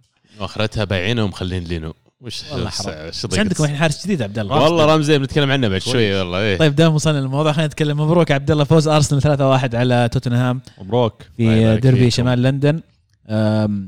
كنت أتكلم كيف إنه أرسنال أخيرا في في تصاعد وتوتنهام في سقوط واستمر الموضوع في هذه المباراة بانتصار أرسنال الآن متساويين بالنقاط. يعني وين كنا نشوف أرسنال كان الأخير أو 19 توتنهام كان متصدر. الآن متساويين بالنقاط كلهم تسع نقاط. مباراة يمكن بداها أرسنال بعنف بقوة. من بداية المباراة يمكن من دقيقة كم كانت؟ 35 انتهت 3 0 يعني كان في في تفوق واضح من من قبل من قبل أرسنال. هل نقدر نقول قبل ما نتكلم عن عن وش مشاكل سبيرز هل نقدر نقول إنه فعلا أرتيتا أخيرا عرف وش يقدر يسوي بالفريق هذا كيف الطريقة الصح يلعب فيها من الأسماء الصحيحة اللي يلعبون؟ شفنا في هذه المباراة اوديجارد شفنا آه ساكا شفنا سميث راو. سميث راو. هل لقى التوليفة الصحيحة وطريقة اللعب السليمة اللي تناسب الأسماء اللي عنده؟ ما راح استعجل وأقول لك إنه إي والله لقوا فعلا هذا الفريق اللي بيكمل. آه، الموضوع الأول آه، رسى على خط دفاع. خط دفاع رجاجيل الصراحة يعني أهون من اللي قبل. عندك وايت وجابرييل والتومياسو ذا اللي ما أدري من وين جابوه رجال طلع مرة جامد. أي شيء يجي من ايطاليا كويس. والله ما كنت أدري ما عندكم زود زي طيب. في مليان. والله يا عمي. تشيل تستهبل. لكن ال- الموضوع الأول إنه وصل لتوليفة في الدفاع هذا الجانب الأول. الجانب الثاني رجعت بارتي في الوسط. وبعدين في في في الخطوط الأمامية غير شوي التوليفة. فعلا ما بدأ بيبي وبدأ بلاعبين يعني وسط أكثر ولا لاعبين يلعبون center بش- بط- بط- بطريقة أكبر. لكن على الرغم من هذا كله أرسنال ما فاز لأنه فريق فنان ولا فاز لأنه فعلا لقى التشكيله المناسبه وغيره. سبيرز كانوا سيئين جدا جدا جدا. يعني معليش لو ألعب أنا ضد يا شيخ لعبنا ضد نورويتش. لعبنا ضد برنتفورد لعبنا ضد فرق يعني المفروض يفوز عليها ارسنال نورويتش فازوا عليهم بس يعني ما كانوا على أي مستوى من السوء يقترب حتى من السوء اللي قدموه سبيرز في الشوط الأول من المباراة. حتى الشوط الثاني يوم صحصحوا المباراة قد انحسمت خلاص يعني آه، حتى تحصيل حاصل. ارسنال تراجع ارسنال ما عاد عنده appetite ولا رغبة إنه ياخذ آه، مخاطر أكبر ولا يتقدم. يعني أكثر من ال credit اني اعطيه أرتيتا الصراحه سبيرز عطوه الفوز هذا أنا أشوف. في شبح في ال- في المباراة هذه. ما أدري أحد لاحظ شبح مين؟ شبح هاري كين. إيه. وش ذا وش ذا المخلوق اللي ما يشبه هاري كين ولا كأنه هاري كين ولا كأنه الهداف ويرجع يرجع يستلم كورة ورا بعيد و... اللاعب ما أدري هل هي توجيهات آه، نونو ولا اللاعب فعلا ما له خلق يلعب؟ ولا- ما أدري إيش صاير. بس طبعا يعني قس على ذلك بقية لعيبة توتنهام والأسلوب السيء اللي ظاهرين فيه لكن هاري كين مشكلة. يعني مشكلة لمشجعين سبيرز ومشكلة لمحبين ال fantasy يعني إحنا ندور مهاجمين ف وش وضعه هاري كين؟ هذه هذه ضريبة إنك تجبر لاعب إنه يقعد في في فريقك وهو عنده رغبة في إنه يطلع. آه ليفي قاعد يضرب آه آه الفريق بقرارات يمكن استمرت لسنوات كثيرة وفي بعضها ثبت فيها انه خاطئ وكملها السنة هذه ب- ب- بهاري كين، أنا ما ألومك أنت كرئيس نادي تبغى تحفظ حقوق الفريق، تبغى تحاول تاخذ أكبر قدر ممكن من المال آه لكن أشك إن الفريق فعليا آه، يبغى يحقق خلينا نقول آه، بطولة بحكم انه يعني من بداية قرار إقالة بوكيتينو كان الفريق واضح إنه رايح أو أو أو, أو متجه إلى طريق مي مي بثابتة أو مي بمستقرة. فهاري كين واضح إنه ما له نفس. آه، حتى هو اللي تسبب في الهدف الثاني الظاهر أو الثالث الكرة كانت مقطوعة منه بتصرف كان غريب. آه، يعني ما أدري وش المستقبل ولكن ال- ال- اللي أتوقع إن هذا الموسم ال- المفترض أو المفروض إنه يكون آخر موسم هاري كين مع توتنهام. أنا أنا ما أبغى ألوم هاري كين وأبغى أقول إنه يتعمد إنه يسوي الشيء هذا عشان يطلع الصيف الجاي. لكن فعليا لما يجي عرض زي عرض من السيتي صح. وبالمبلغ اللي جاء يبدو لي إن هاري كين حتى لو ما هو متعمد عقليا على الأقل انتقل طلع من إيه. النادي هو طلع من النادي الصيف الماضي طلع للسيتي لكن على الورق وفعليا على أرض الملعب ما صارت الصفقة هذه لازم نتذكر كمان إن خلال آخر أربع أو خمس سنوات هاري كين ترى ما يسجل خلال لا أوغست ولا سبتمبر. إذا سجل سجل جول جولين بالكثير. الظاهر السنة الماضية بس اللي كسر القاعدة هذه. سجل ثلاث أهداف في أول شهرين. ما هي بشيء يعني. هذا قصدي إنه هو العادة من اللاعبين اللي يسخنون بالنص الثاني من الموسم. وكمان حطوا في بالكم انه خلال آخر مباراتين ما كان موجود. سون سون أنا بالنسبة لي هو المحرك الأول والقلب النابض في الفريق.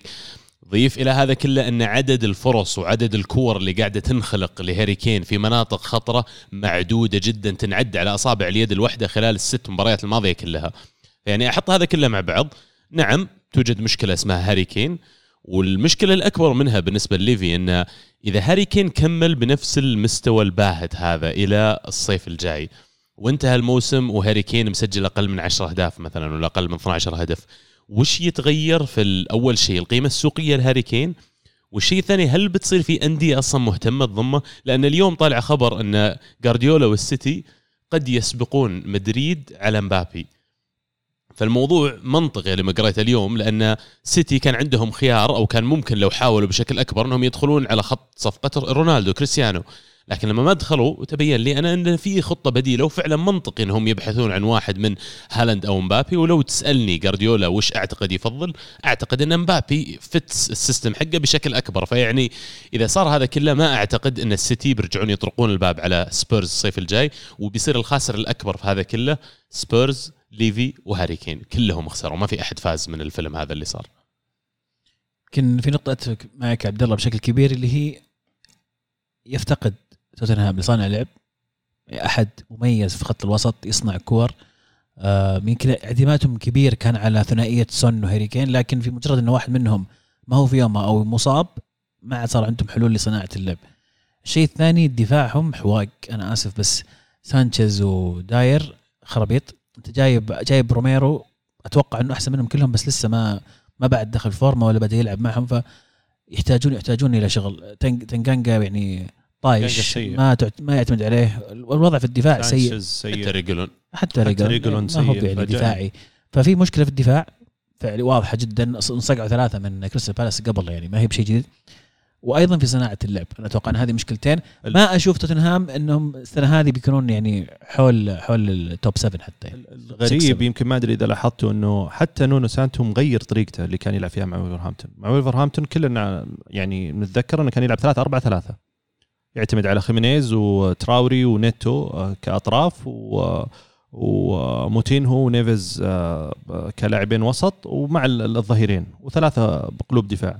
ال- ال- ال- ال- ال- السنة هذه مع توتنهام يعني لاعب أربعة خلينا نقول اثنين ثلاثة واحد أو أربعة يعني ثلاثة ثلاثة. فتغيير الطريقة هل هو متعلق باللاعبين أو العناصر اللي موجودة معه في توتنهام أو يعني هذه طريقته الأساسية وحب أنه يطبقها مع فريق زي توتنهام؟ والله ملاحظة جيدة أبو داحم ما أدري الصراحة بس أعتقد في الأخير المدرب يختار على حسب الإمكانيات اللي عنده. وتعقيبا على كلامك عزيز أنا أتفق إن المشكلة دفاعية ولكن أختلف إن المشكلة في الدفاع لأن معليش أهداف أرسنال هدفين من ثلاث أهداف أربع مدافعين جوا منطقة الجزاء ولا واحد من الوسط جاي يغطي خمسة أو ستة لاعبين من أرسنال معهم في منطقة الجزاء ولا واحد من الوسط راجع يغطي معهم. يعني الوسط أنت ما أنت بقاعد لا أنت بقاعد تغطي الدفاع الدافع ولا أنت بقاعد تصنع هجمات في الهجوم. وش قاعدين تسوون؟ وش وش أهميتكم أصلا في الملعب؟ أنتم وش فائدتكم هنا؟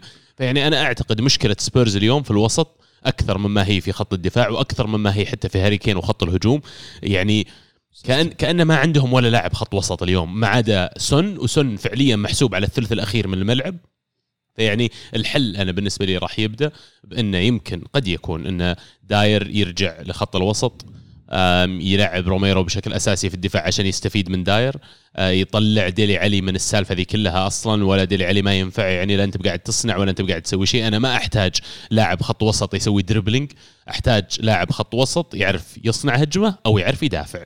وأنا مجامل فيها. وأعتقد يمكن لو يلعب باقرب ما يكون للايبزيج اللي يلعبون بمربع في خط الوسط كذا box literally اثنين دفاعيين واثنين هجوميين.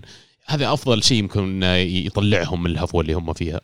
بالنسبة للأرسنال آه عبد الله أنا يمكن آه أول مرة أشوف أرسنال يلعب خط دفاع خلينا نقول أساسيين أو كامل. يعني يمكن الموسم اللي راح وأول ست مباريات ما شفت آه، بن وايت وجابرييل اللي المفترض انهم الأساسيين يلعبون مع بعض. يمكن هذه أول أو ثاني مباراة يلعبون مع بعض. هل ال 11 لاعب اللي لعبوا في مباراة توتنهام هم ال- اللاعبين الأساسيين في تشكيلة أرسنال بقية المباريات أو بقية الموسم خلينا نقول؟ اللي ممكن يعتمد عليهم أرتيتا؟ الدفاع إي. في الغالب إي. آه، يمكن يتغير الرسم لو بيلعب ثلاث مدافعين ولا أربع مدافعين لكن فعليا جابرييل ووايت أعتقد هم اللي بيلعبون بشكل أساسي وتومياسو بيكملهم كمدافع ثالث. لأن فعليا لما تجي تقول لي هولدنج وتشامبرز وش الخمام ذول إي اللي جايب. لي إياهم هذول مو على level أصلا إنهم يكونون موجودين في الفريق يعطونك منافسة. خل عنك لا تلوم موضوع إنه يلعبون أساسيين أصلا. آه، خط الوسط بارتي for sure أكيد واحد من أول الأسماء على ال sheet لكن تشاكا الآن أصيب. ويبدو لي بنشوف ثنائية سامبي وبارتي. أنا الثنائيه متحمس عليها وأعتقد انه ينفعون اثنينهم في خط وسط اللي ال system حق أرتيتا لما يلعب ثلاث مدافعين ويبغى بس سنترين في الوسط وقد يكونون أنسب من شاكا حتى. لكن تبقى المشكلة في خط ال- الهجوم والمقدمة. اوديجارد يبدو لي ثبت نفسه أساسي لكن عندك راو ساكا بيبي وحتى أوباميانج إلى حد ما. يعني يمديك تسوي عليهم upgrade يمكن ساكا قد يكون أفضل الأربع أسامي هذا اللي ذكرناها. لكن فعليا أنت لسه محتاج خلال يناير القادم ومحتاج خلال الصيف. يا أما أن اللاعبين يرجعون لل form المصابين. أتكلم عن ناس زي شو اسمه البرازيلي حقنا؟ مارتينيلي؟ أيوه ما شاء الله عليك. مارتينيلي يا اما واحد زي مارتينيلي يرجع يقدم منافسة يبدو لي لاكازيه خلاص طلع من الصورة أصلا ويبدو لي اقترب من مغادره النادي لأنه ما جدد عقده للحين وينتهي عقد الصيف الجاي فلا تستبعد يبيعونه الشتوية الجاية. بس اليوم ال- كعدد أرسنال ما عندهم عدد كفاية. والمشكلة الأساسية في هذا كله إن اللي خلقها إن أرسنال ما عنده كفاية لاعبين يسمونهم home grown فأرسنال اللسته اللي مسجلينها في ال Premier League ناقصة. لأن لازم تترك فيها فراغات لأنك أنت ما عندك كفاية لاعبين تدربوا داخل England. آه هذا جزء من جية رامزديل اللي يعني قبل شوي ذكرنا اسمه. آه رامزديل بالنسبة لي قاعد يقدم حماس ما كان يقدمه لينو. قاعد يقدم أداء واحد فعلا متحمس يبغى يلعب ويفرق معه إذا دخل عليه جول. يا أخي أنا أقدر اللاعب لما أشوف في عيونه كذا شعلة لما لما يدخل عليه جول أول واحد زق معه صدق يزعل ولا لما فريقه يسجل جول هو أول واحد يروح يحتفل معهم. هذا شيء مهم هذا لازم تبنيه في الفريق. يعني قد يكون رامزديل عنصر على الناحية المعنوية أضاف للفريق لكن يعني حسافة والله على لينو اللي استثمرنا فيه مبلغ مو بسيط. يعني حارس جبته 30 35 مليون وكان عمره صغير كان ممكن إنك تحطه في مراكز ثانية. خل عنك موضوع 70 مليون حقت بيبي ذي اللي تصيح يعني. طيب يمكن بشكل سريع نتكلم عن آخر مباراة في في الدوري الإنجليزي الأسبوع هذا كانت مباراة مجنونة. ليفربول وبرنتفورد اللي انتهت 3 3 آه، صراحة مباراة آه، ممتعة وأحداثها شيقة صراحة. بس ما كان فيها يعني آه، يعني ما كان فيها شيء تكتيكي نتكلم عنه صراحة. كان كان حوسة كان اللعب مفتوح. آه، برنتفورد. برنتفورد أنا أنا صراحة على برنتفورد اسمه المدرب يعني. الدنماركي حقهم هو؟ آه شيء سميث الظاهر. اسمه. تحية كبيرة صراحة اللي قاعد يسويه مع الفريق هذا. فاتح الملعب. اي أنا عشان كذا أنا أقول أنا أنا مس... توماس ودي فرانك. توماس فرانك. إيه. ودي أشوف ودي أشوفه ضد السيتي صراحة. أحس ال... يعني أفكار المدرب اللي اللي آه، قاعد يطبقها يمكن في المباريات السابقة. ما عمري قد شفت مباراة البرنتفورد على أرضه. يمكن شفت. شفت مباراته مع مباراته مع أرسنال شفته مع ليفربول. فريق جريء. يعني حتى شيفيلد أنا كنت أقارنه ممكن بشيفيلد. ممكن تو جاي من أبد. يعني أنا قاعد. أقارنه بشيفيلد. أنا أقول أحس كنا بداية شيفيلد أول ما طلع من ال من ال Championship آه قدم آه مستوى وأداء ذا بس كان كان شيفيلد فريق تحسه ثقيل في الملعب وكان يعتمد على الدفاع والكور الطويلة وال وال والأمور هذه. لا برنتفورد قاعد يبني كورة من الخلف آه الفريق قاعد يطلع مو بقاعد يحط لك ثمانية ويصف لك تسع لاعبين في الخلف لا آه قاعد يهاجم باربع خمس لاعبين ويلعب لعب مفتوح. صراحة م- مفاجئيني وبدأوا بدأوا ي- يعني يثبتون خلينا نقول نفسهم أو أو أو يصيرون آه، الفريق خلينا نقول الصعب اللي أي فريق ممكن يقابله يعني يشيل همه. عرفت في نوع في في نوع فرق يا إذا جيت تقابلهم تشيل همهم. أعتقد الدم ثقيلين دم أعتقد إن برنتفورد الحين واحد من هذه الفرق اللي إيه بيشيلون بس همهم. لل neutral أو للمحايد بالنسبة لي روعة إنك تتفرج على مباريات الفريق هذا لأنه يعني قد يكون أكثر فريق في أوروبا يلعب على موضوع ال statistics والإحصائيات. وقياس المنافس وقياس لاعبينه. فيعني ثبتوا إن في المباراة هذه أول شيء أفضل طريقة تلعب ضد فريق direct زي ليفربول إنك تلعب direct مثلهم. وليفربول نزلوا الملعب أصلا يبدو لي بفوقية يعني آه، شوي حس محسسني إنك يعني okay أنت ليفربول بس معليش برنتفورد شفت النتائج اللي صارت قبل؟ صح انه صاقع أرسنال 2-0 يعني والارسنال فريق سيء بس ترى الفريق عنده شيء فريق عنده شيء مختلف عن غيره يعني مو هو بنورويتش. وقدروا فعلا انهم اذا capitalize على الأخطاء الكبيرة والفادحة اللي سووها دفاع ليفربول. آه، أخطاء يعني فعلا basic خلينا نقول. مو ما توقعت لاعبين أو ما تعودت على مدافعين ليفربول تحديدا إنهم يسوون أخطاء بالطريقة هذه. وفي الأخير حتى لما تقدموا ليفربول لما يكون كيرتس جونز واحد من أفضل اللاعبين عندك على أرض الملعب تعرف إنه يعني اللاعبين حقينك مو في يومهم ذاك اليوم. حرام عليك. كيرتس جونز. طيب بس فريق ترى فيه صح، أرنولد إيه. صلاح ماني حتى جوتا اليوم فان دايك يعني فريقك شبه كامل لاعب. بس كشفوهم الصراحة. حتى روبرتسون يعني روبرتسون وألكسندر أرنولد كأظهرة واحدة من أسوأ المباريات اللي شفتها لهم بقميص ليفربول. وأنا ما أقول صدفة صار هالشيء. معليش برنتفورد عارفين بالضبط إيش قاعدين يسوون. يخرب بيتهم يكفي عيال الفاول. لما يجي فاول لبرنتفورد ولا كورنر ولا لاعب يقعد ورا برنتفورد كلهم الظاهر حتى المدرب حقهم يروح يتقدمون يدخلون منطقه جزاء ليفربول. ومو بس كذا في في فكرة للكرات الثابتة حقتهم. الهدف الأول حقهم جاء ترى صافين اثنين من ثلاثة في وسط الملعب من برنتفورد وكل الباقيين جوا منطقة الجزاء دقوا الكرة في النص باس عرضي كذا لخموا ليفربول عرفت؟ إيش اللي صافين في منطقة الجزاء؟ بعدين تناول لي إياها في الوسط. لاعب الوسط عارف إيش قاعد يسوي على طول اختار للاعب اللي على الجناح ودف لي إياها على طول مرة ثانية.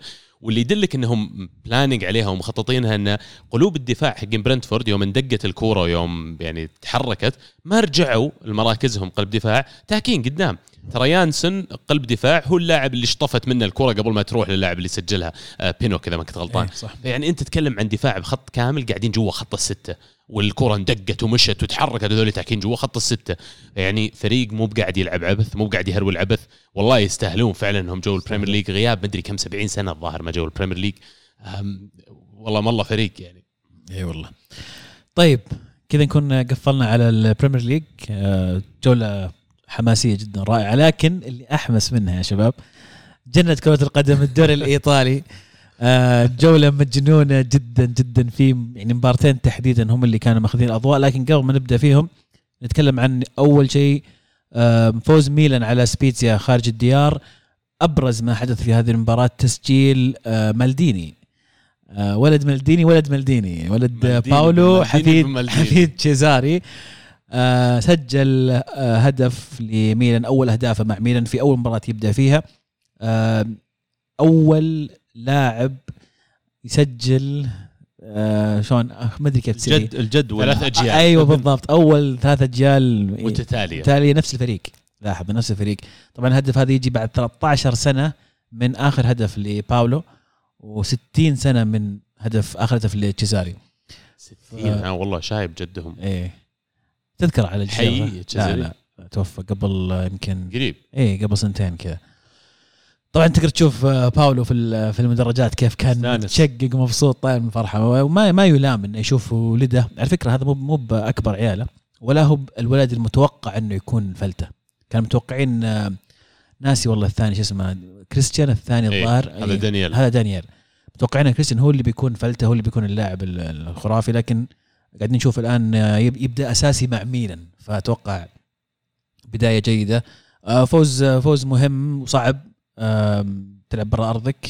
رغم أنه تعادلوا سبيتزا لكن قدروا ميلان يفوزون في هذه المباراة. وبشكل مؤقت أصلا بعد ما فازوا ظاهر تصدروا الدوري الإيطالي بشكل مؤقت وأعتقد دفعة معنوية كبيرة قبل ما يلعبون نابولي. بالنسبة لميلان آم، الفريق فعلا متجانس الفريق يزبط مع بعض. لسه عندهم غيابات كبيرة ترى لسه هذا مو ميلان الكامل. يعني جيرو ما زال rusty وظاهر أصيب مرة ثانية الحين. آه، ما أدري إذا إنه أصيب ولا لا لكن يعني ما زال ما بعد دخل في الفريق بالطريقة المطلوبة. والصغار الصغار يا أخي تونالي على مالديني على دياز على يعني ما أدري أنا أنا أقدر لما تكون في قصة نجاح زي كذا اللاعبين صغار يلعبون سوا ويجيبون نتائج. لأنه يعني آه، حماس الصغار دائما عندهم طاقة و energy أكبر بكثير من اللي يعطيك إياه. فريق خبرة يقفل لك المباراة مباراة ممله يجيب ثلاث نقاط ويمشي. حط في بالك إن ميلان الآن بدأ يدخل في فورمه الانتصارات. اي خلاص. العقلية عندهم بدأت تصبح إن إحنا بدنا ندخل المباراة ونفوز. ف وتشوف حتى جمهور ميلان مستائل مثلا من التعادل مع اليوفي. ومباراة أول كانت تقول يلا السلامه الحين لا مستاء إنه يتعادل مع اليوفي. ف ولا ننسى طبعا المباراة الكبيرة اللي كانوا كانت قدام ليفربول. في آه، مباراة آه، أخرى إنتر يتعادل 2-2 مع أتلانتا في مباراة مجنونة. أيضا يا ما أدري يا شباب إذا قدرت تشوفونها ولا لا لكن المباراة كانت عبارة عن رايح جاي رايح جاي رايح جاي. طبعا تقدم الإنتر بهدف رائع من آه، لوتارو مارتينيز. بعدين قلبوا الطاولة أتلانتا بهدفين. وبعدها جاب جيكو هدف التعادل. اللي صار بعده هو ال هو يمكن هو ال- الزبده هو الحماس. آه، بلنتي لانتر. آه، دي ماركو يعني من بين كل الناس الموجودين هو اللاعب المختص بالانتهاءات فجأة رغم صغر سنه. آه، كرة في العارضة وهجمة مرتدة لأتلانتا.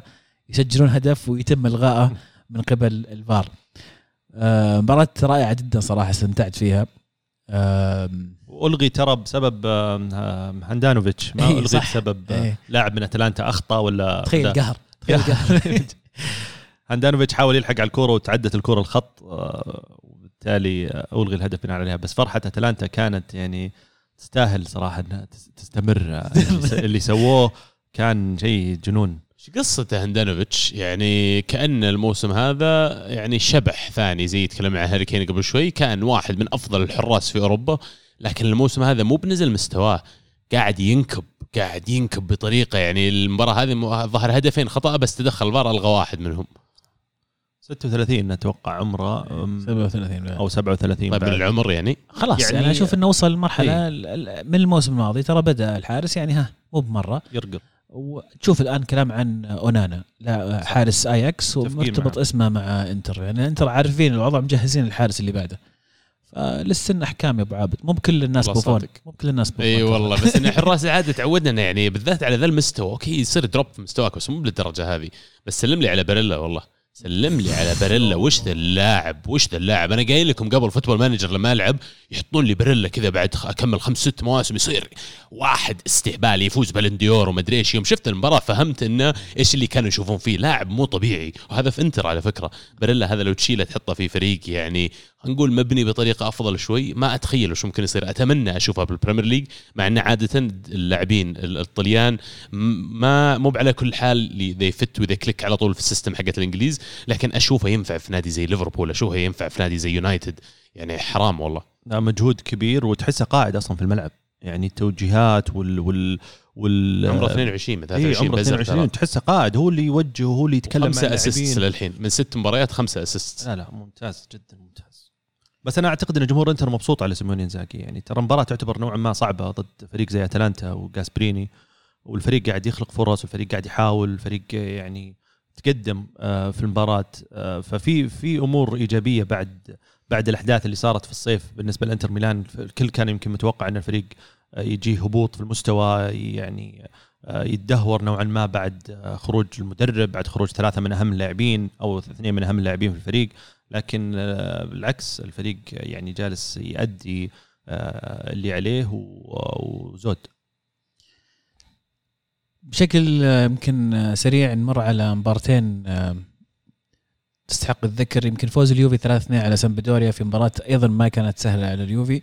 يمكن ثاني فوز 3-2 نفس النتيجة بعد الفوز على سبيتسيا رجع اليوفي يفوز. عبد الرحمن أنا ما أنسى كلمتك كنت تقول الفريق يحتاج ثلاث انتصارات ورا بعض عشان يدخل في ال form ة. يمسك الطريق. أنا أتوقع إن للأسف إن يعني هم صح اليوفي جاب فوزين لكن المرة الجاية أمام تشيلسي واللي بعدها أمام تورينو. وما في ديبالا سلامته والله. اشوفه. قام يصيح إيه. ويطلع ومراتا المباراة شهدت خروج ديبالا ومراتا كلهم للإصابة. ديبالا طبعا آه، بالدموع. أليجري بعد المباراة مباشرة قال ما راح نشوفهم إلا بعد التوقف آه، اثنينهم. اي اثنينهم بعد التوقف طبعا التوقف باقي عليه مباراتين. اي اللي هو ترى يعني مباراة نص- تشيلسي. مباراة تورينو. بس مباراة تورينو. بعدين التوقف العودة يمكن 15 أو 16 أكتوبر. وش أهميته ديبالا طيب بالنسبة للهجوم إيه. اليوفي اليوم؟ أهميته أن الآن هجومنا بيصير مويس كين وكييزا وكولوسيفسكي يعني هذول لكن الأسماء اللي يعني يعني أنت أصلا لما طلع رونالدو في آخر أسبوع من الميركاتو انت ورطت أصلا. فأنت رحت جبت أقرب حل وأسهل حل كان مويس كين. على أمل إنه الرجل الأساسي راح يكون ديبالا ومرات راح يكون أحد اللاعبين الأساسيين وظهور أليجري في المؤتمر الصحفي قبل الموسم وكلامه عن ديبالا وكيف إنه هذا الفريق فريق ديبالا وما يتمحور حول ديبالا اعطاك كل الثقة. وبعدين مو بس كذا قال الكابتن الثاني حقنا ترى ديبالا وبنوتشي اللي يبغى كابتنيته يروح يشتريها في يلبسها في الشارع. أوف. اي تصريح أليجري كان أليجري عجبني السنة هذه ما في أي مجاملات صفر مجاملات. من اللاعب ذاك اليوم اللي سوى سحبتين في اليوفي؟ قال أنتم الحين عشان سحب سحبتين بتحطون بالون دور صح؟ خلاص. وهو يلعب معه. ف جاي بعقلية تزبيد غريبة جدا جدا لكن عجبتني أنا مبسوط عليها. ولا في لاعب زعل. زبد الذا وزبد. ديليخت الظاهر هو اللي كان يتكلم عنه الظاهر. ديليخت أنتم حطيتوه إنه لاعب جاهز وبالون دور player ترى توه توه صغير عمره 22 سنة. لا تتحمسون. المدافعين ينضجون 28 29 نفس الشيء على كيزا وقس على ذلك. آه، عودة لديبالا ديبالا. كان المفروض إنه يكون هو آه، نجم الفريق هو هو الأساس هو اللي الفريق مبني حوله. إصابته طبعا مؤثرة بالذات إنه ما عندك أحد بديل. كولوسيفسكي من اللعيبة اللي كان الطموح عليهم كبير جدا آه، بناء على المستويات اللي شفناها قبل مع مع أتلانتا. لكن اللي يصير الآن للأسف عكس ذاك تماما. لاعب سيء جدا جدا مع بارما هو جداً. ولا أتلانتا؟ sorry مع بارما كان معار من أتلانتا. فما هو باللاعب الم- ال- المتوقع يعني. فيعني يلا السلامة قدام. قدام. فكر حلم تشيلسي يلا السلامة. يعني ضد تشيلسي ما تتوقع الثلاثي اللي تكلمت عنه يقدرون يفكون آه، شفرة توخل؟ آه لا. المباراه وين؟ في تورينو. أوكي. يعني والله وضعكم. صعب عزيز تورينو. للأسف إنه يعني ما أشوف كييزا أنا عارف راح يسبب مشاكل لكن يد واحدة ما تصفق صح هذه. آه الشيء الكويس إن الدفاع اليوفي في تحسن يعني. ال ال ال- السيء اللي ما تحسن صراحة إلى الآن إنه clean sheet هذه عيت تجي إلى يومك ما أدري كم. تش- تشيزني كارثي الموسم هذا. اي بس المباراه هذه طبعا كان بيرين هو الحارس. أوكي. آه قرار من قبل المباراة إنه طلع أليقري قال ترى ابى اريح تشيزني لا تحمسون يعني ترى بس يحتاج راحة فقط يعني مو باللي غيرنا الحارس. فلعب فيها بيرين ما كان يعني آه، رائع ولا كان سيء كان عادي. آه لوكاتيلي بعد. مشتاقين إلى clean sheet فقط هذا نحتاجه والله. لوكاتيلي الورع مو بسهل أول جول يسجل اليوفي. صحيح أول هدف لوكاتيلي. آه لكن الهدف كان كله عبارة عن كيزا اللي يسويه كيزا صراحة يحسسني أحيانا إنه حرام إنه قاعد يلعب لحاله اللاعب. يروح يجيب الكورة ويسحب ويناول ويسوي كل شيء ثم احد ثاني يسجل. آه بناء على جهود كيزا وهذا مطلوب منه طبعا لكن حرام إنه واحد زي كيزا بالمستوى اللي قدمها كيزا مو محاط بلاعبين مميزين ويساعدونه في, ال في, ال مع آه، إصابة آه. ديبالا آه، ما عاد في أحد. آرثر موجود؟ توه قاعد يرجع من إصابته. آه أوكي. لسه. ما يعني ما أتوقع إنه راح يكون قريب ابدا. في مباراة أخرى أيضا نابولي يفوز 2-0 على كاليري. شباب بس أنا المباراة هذه بس ذكرتها عشان أول سببين خلينا نقول. أول شيء أن نابولي متصدر إيه. آه علامة كاملة. أربعة من أربعة؟ ستة من ستة. ستة من ستة. ستة من ستة. خمسة من خمسة ولا؟ ستة من ستة. ستة من ستة. ستة من ستة. شيء ما حد توقعه من من سباليتي. آه ومهاجمهم ذا ال- ال- اللي قد يكون أفضل مهاجم في الدوري الإيطالي الآن. أوسيمين إيه أوسيمين. أنا أتوقع إنه حاليا آه ألمو الظاهر كان متنبئ له شيء هو الموسم الماضي عانى من إصابات للامانه لكن كنا متوقعين إنه يكون فلتة. ما ساعدت الإصابات. الموسم هذا متفجر بشكل. نيجيري هو صح؟ إيه. يا أتوقع نيجيري بس إنه يعني ب- حط في بالك بعد نابولي مو بصدفة ترى لما يجيبون اللاعبين الجدد هذول يقلشون لأنه أوسيمين أكاد أجزم لو إنه موجود في نادي ثاني حتى لو يوفي نتكلم عنهم تو مو على كل حال بيطلع بنفس بالشكل ومو بس أنا لو با- باخذ يعني بت زي ما يقولون أتوقع كان اندفن. لكن نابولي قدروا إنهم يعني يختارون هذا اللاعب يؤمنون فيه يبنون system عليه ويحطونه في أفضل position إنه ينجح مع الفريق. وهذا اللي قاعد تشوف نتائجه. العام الماضي كان عام آه تأقلم والعام اللي هو له ظهر هذا ثلاث سنة له معهم إذا ما كنت غلطان. يعني ياخذ وقت الموضوع هو process مو هو بشيء يتم في يوم واحد. وأتوقع فعلا له مستقبل كبير لكن ما أتوقع بيكمل مع نابولي ترى مدة طويلة. وين بيروح؟ ما أدري بس إنه يعني عادة اللاعبين هذول اللي مو بطليان ويجون زي كذا من برا ما يطولون حتى في إيطاليا. يعني نابولي ما راح يبيع على يوفي ما راح يبيع على الأندية اللي معه. ميلان فعليا ما عنده القدرة ماديا إنه يشتري واحد زيه وفعليا عندهم لياو بعد اللي يقوم بأدوار شبيهة جدا.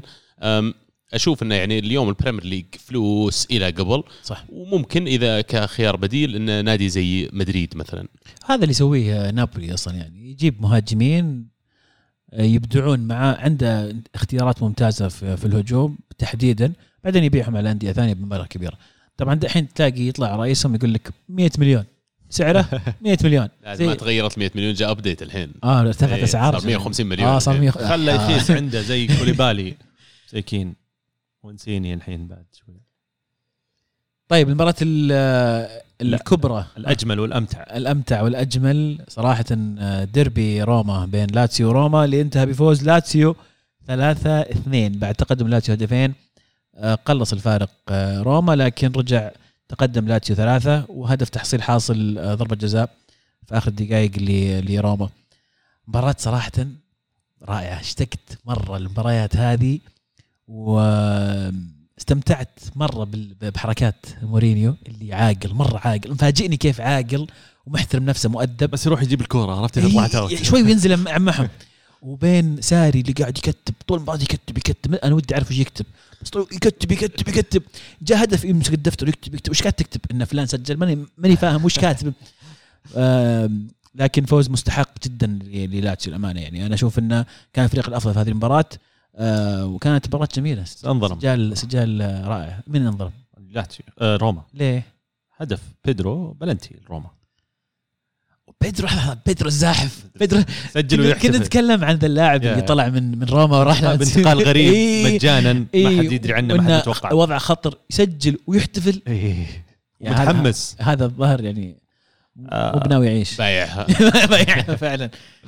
أنا أنا أعتقد إنه يعني كمباراة كمجمل كانت جميلة. أنا كنت متحمس أشوف صراحة ساري ضد ضد مورينو ما أدري إذا لعبوا قبل أو لا. لكن مدربين مختلفين تماما. لعبوا أيام تشيلسي اعرف الدوري يونايتد الإنجليزي تشيلسي. يونايتد كانوا يدرب ما أدري والله. ما أتذكر صراحة بينا لكن بينا إحصائيات. لكن آه، يعني مدربين بأفكار مختلفة وكل واحد عرفت آه، اللي يعني خلينا نقول مثير آه، للجدل نوعا ما سواء كان بتصريحاته بطريقته بأسلوبه. شفنا استمتعنا بأهداف كثيرة. ال- الشيء السلبي بالنسبة لي الوحيد كان التحكيم يعني مو بأنه أثر ولا أني على أساس أني أميل لروما ولا أميل للاتسيو كلهم بالعكس يعني أحبهم وأحترمهم. لكن أعتقد أن الحكم حتى قراراته كانت شوي متسرعة أه، ما كان يعني flexible ما عرف يمتص غضب اللاعبين أه، نوعا ما. هدف أه، بيدرو أعتقد أنه بدأ من من بلنتي أساسا لروما يعني كان واضح. بس بالنهاية فاز الفريق اللي يمكن كان شوي منظم أكثر أو كان يعني مقدم شوط أول أه، أفضل من من روما بشكل كبير football trivia يا عيال. بيدرو هو ثالث لاعب في التاريخ يسجل في ال Roma derby للاتزيو وروما آه قد سجل مع روما هو إيه تسجل مع روما. لاعب. لا، آه. سجل في السنة إيه. هذه في May الماضي ظاهر آه، May أو okay. أبريل الماضي مسجل ثالث لاعب هل تقدرون تذكرون اللاعبين الثانيين؟ لاعبين أصبر أقرب لكم بعد. واحد منهم في الخمسينات ما أتوقع بتعرفونه. إي لا ما أعرف. آه، الخمسينات واحد سويدي آه، اسمه أرني سيلموسون لا ما أعرفوش. وباقي واحد ثاني تعرفونه. آه، كم بالألفية ال- أنا أقول لك تعرفونه. ما أنا بقرب لك أكثر من كذا عشان كمان ال- ال- اللي قاعد يسمع الحلقة اللي يحب حط pause عشان أنت تتوقع معنا وتعرف إذا جبته صح ولا لا. لحظة. آه، روكي ما لعب في روما. توماس توماس آه، روكي؟ توماس لا مين توماس روكي؟ آه روكي, روكي. الإيطالي. لا روكي لا, لا المهاجم. ما, ما عرفته. بس لا أبي أبي سجلوا للفريقين في الديربي. أصبر. وأكاد أجزم إن هذاك اللي سجل كلها فاولات يعني. كولاروف صح عليك. بقول يوم قلت فاولات قلت كولاروف اي صح كولاروف صح. راح راح آه، سيتي ورجع. بعدين راح. شكرا على حلو اللعبة. عساكم استمتعتوا معنا. عساك حطيت pause بس يوم لا. ترى هي قد سويناها مرة في في واحدة من حلقات الموسم الماضي وجدت عليها طلبات كثيرة. طيب شباب يعني شايفين الدوري الإيطالي كيف خبصة حوسة صاير؟ عندكم يعني ها نظرة على ال top four السنة هذه؟ توقع؟ غير اللي بداية الموسم ولا؟ إيه، انسى بداية الموسم ما راح أحاسبك على الحين. بداية الموسم مسجل ومثبت عليك هذاك بنحاسبك عليه. إلى الآن إيه الصراحة. إيه. من اللي شفته إلى الآن يبدو لي إن ميلان ونابولي وإنتر هم الثلاثة المرشحين إنهم يكونون في ال top four ويبقى مركز رابع بيتقاتلون عليه البقية. روما جيدين لأن عندهم مورينيو. مورينيو يعني تعبان يعرف من أين تؤكل الكتف. فأتوقع إنه بيدف فريقه لين آخر خطوة إنه يقدر ينافس على المركز الرابع. يوفي وضعهم صعب الصراحة والمفروض إنه إذا قدروا يدخلون في ال form المفروض انهم اللي يكملون المربع هذا. لكن كمان في نفس الوقت ودي أقول لاتسيو فعليا بس لاتسيو قبل المباراة هذه أربع مباريات ما فازوا يعني وبعدين توك تجيب مباراة زي الديربي تفوز. فيعني في أشياء مجنونة قاعد تصير لكن أنا أعتقد إن الثلاثة هذوليك أكيدين الرابع في عليه خلاف. أنا أتفق مع الثلاثة الرابع آه، يعني فيورنتينا يمكن. أتوقع التحليل لا أتلانتا. أو أتلانتا. في لا في أتلانتا؟ من بعد في؟ أتلانتا. أتوقع هذه الأسماء اي يا. هذه الأسماء اللي تنافس على الرابع. أتلانتا يوفي آه، فوز كبير جدا ومهم للاتسيو شفناه في نهاية المباراة كيف كان كان الفرحة كانت آه، في جمهور لاتسيو ساري آه، سحبوه بعد المباراة وعطوه الصقر أو النسر حق نسر. حق لاتسيو اللي دائما يدور لبسوه إياه ولبسوه هذه زي القفاز اللي عليها ال- النسر وكان شكله خايف. بس كان مبسوط طالع من الفرحة ساري. مبروك لمحبين لاتسيو hard luck لمشجعين روما. طيب كذا نكون ختمنا الدوري الإيطالي. آه، حول العالم يا شباب عندكم شيء ولا ميسي ما لعب فما نتكلم عن حول العالم؟ والله مو على ما لعب بس آه، في أحد غيري يتوقع أكثر شوي من ميسي ولا طبيعي اللي قاعد يصير؟ طبيعي إن ميسي يطلع في نص الشوط الثاني يبدل المدرب، طبيعي إن ميسي يكمل كمل الحين لعب مباراتين أو ثلاث مباريات لا assist ولا جول ولا شيء. هل طبيعي هذا الشيء ولا؟ ترى الدوري الفرنسي صعب يعني. توقعتك تقول توقعتك تقول ميسي منفوخ بس okay. استخدمناها كثير ذيك مزحنا فيها كثير. لا أتوقع إنه يعني كان كان غير محظوظ. عنده كورتين في العارضة في في المباراتين. لعبوا كم؟ لعب مباراتين؟ لعب مرتين أو مباراة ونص. مباراة و75 دقيقة. حتى الأولى نزل من الدكة ما ما لا بدا الأولى ظهر لعب أساسي المباراة الثانية طلع دقيقة 75 يا رجل في واحدة لا، نازل في واحد أول واحدة واحد لعب- نزل نازل من من الدكة. الدكة. آه أجل الث- اللي بعد أجل ثلاثة إيه لعب مب... نص مباراة بعدين مباراة بعدين الحين آه، ثلاث أربع مباراة. فيعني ال- القضية إنه أوكي عرضتين. بس عودك ميسي إنه كذا ثلاث لا. كم 100 120 دقيقة أو 150 دقيقة بس محاولتين اللي ممكن تجي جول؟ أم، لا طبعا لا. يعني تحس إنه قاعد يدفع ثمن أو ضريبة إنه ما تعود يلعب مع نادي غير برشلونة، ما تعود على سيستم غير سيستمه والآن راح لبيئة جديدة مختلفة تماما، حتى أشرف حكيمي يتكلم يقول أنا ما توقعت ميسي كذا، يقول له شلون؟ قال وحش هو في الملعب وكل شيء ويعني أسطورة إني قاعد ألعب معه. يقول لكن غرفة الملابس مع نفسه يقول ما هو بكلامه قليل، ما يقعد يهايط ولا يتدخل في كل شيء ولا ذا فيعني يمكن في برشلونة كان مقبول لأن كل أحد عارف مين ميسي ومعطيك تقديرك وكذا لكن لما حط زلاتان في نفس غرفة الملابس أتوقع بيكون مع نفسه وكذا وما يسوي حضوره واضح. فكأنه مستحي منهم عرفت؟ يعني أنا يمكن تكلمنا على موضوع آه، تبديل ميسي و- والمنتظر من ميسي. خلينا نحط أعذار. اذا اذا إذا بصيغها ب- ب- ب- نحط له أعذار. لسه يعني خلينا نقول البداية فريق جديد زي ما قلت عبد الله سيستم جديد. إنك تلعب مع هذا الكم من النجوم في هذه الفترة العمر. خلينا نقول يلعب مع برشلونة مع نجوم أكيد. بس أنت نجم النجوم يعني. أكيد أكيد. لكن يعني يحتاج وقت. نعم هالموضوع بس أنا شوف أدري أنا أحس إنه بس أنا وقت. شوف هو وقت. هو طبعا ثلاث مباريات صعب. مباراتين ثلاثة إيه و- حتى بس أنا بس التصرف ك- يعني ت- ت- ت- يعني كمالا لكلام عبد الله التصرف اللي سواه بعد خروجه هذا يعطيك انطباع معين. وش هو ذا الانطباع؟ يعني ما تدري. آه إنك أنت تزعل إنك تغيرت دقيقة 75 وأنت توك آه يعني آه، خلينا نقول ثاني مباراة لك بادي تتأقلم مع الوضع. آه ما ما أحسها كانت مناسبة لا على لاعبين فريقك ولا حتى على المدرب اللي اللي هو لعب جزء كبير من توقيعك ال PSG بناء على التصاريح بناء على الكلام اللي قبل. المفروض إنك تكون يعني قائد وتطلع تزعل جوا غرفة الملابس تتكلم مع المدرب. يمكن قد قلناها آه، قبل. بس الفريق بشكل عام أصلا ما ما أحسه وصل إلى مرحلة خلينا نقول الإمتاع وإنه يفوز مرتاح. ترى الفريق قاعد يفوز 1-0 2-1 2-0 ب- ب- بصعوبة ومو من اللاعبين المتوقع منهم إنهم يسجلون. يعني أشرف حكيمي انقذهم في مباراة اللي بعدها آه، المباراة الماضية سجل إدريس جايا ودراكسلر المباراة اللي قبلها أشرف حكيمي سجل هدفين سمعت فيعني- نيمار شو يقول؟ نيم مو نيمار مبابي. نعم. يقول مبابي بعد ال- الهدف حق آه، دراكسلر. إي. نيمار هو اللي كان منطل الكرة طالع يمين لقى دراكسلر أعطاه إياها. يقول مبابي يقولون إنه كان يشتكي الجايا يقول لأن لو أنا اللي فاتح زي كذا ما أعطاني إياها. أنت يا نيمار؟ إيه okay. يقول مبابي لو أنا اللي فاتح يشتكي يروح الجايا يقول أنا لو أني فاتح جنب نيمار زي دراكسلر ما ناولي إياها كذا. ليه؟ ما نيمار يحارب مبابي ما يعني أدري. يعني يمكن يحس إنه يعني في طبعا خذ وخل أنت من السالفة هذه يعني. هذا ال- يعني أنا يمكن قلت حتى بالحلقة اللي كانت بعد المباراة اللي صار فيها الخلاف هذا قلت إن البلنتي لما جاء في هذا الوقت من المباراة كنت أتوقع من نيمار بحكم حتى العلاقة بينه وبين ميسي وأول مباراة لميسي في باريس وذا أتوقع إنه ياخذ الكرة ويروح يعطيه إياه عشان تكسر كل شيء ممكن يصير مستقبلا أو شيء صار قبل أو أي كلام. خذها فايزين already 1-0 آه، سجلها وخلاص عشان يعني تبدأ تتأقلم تبدا تخش في الجو. آه، لا نيمار أخذها طال عمره وقرر إنه هو اللي يشوت. ليفا. ما سجل. ها؟ ليفا ما سجل مع بايرن ميونخ لأول مرة من فترة مرة طويلة والفريق كان فايز 2-0 وطالع زعلان ومعصب. عشان ما سجل. عشان ما سجل. والله ما ما الومه صراحة. طيب عندك شيء ثاني حول العالم؟ دورتموند خسروا 1-0 من آه، جلادباخ أفضل فريق ألماني. آه، بطل وبصل بطل بصل بطل نصل البطل بصل. بصل شكلك جاهز يا أبو داحم والله إذا تبيني جاهز أصير جاهز بس اخاف أخرب عليكم ما أدري. أبد رح. أنا من من عندي رح. أروح أبو عابد؟ أبو عابد إذا كان آه، okay.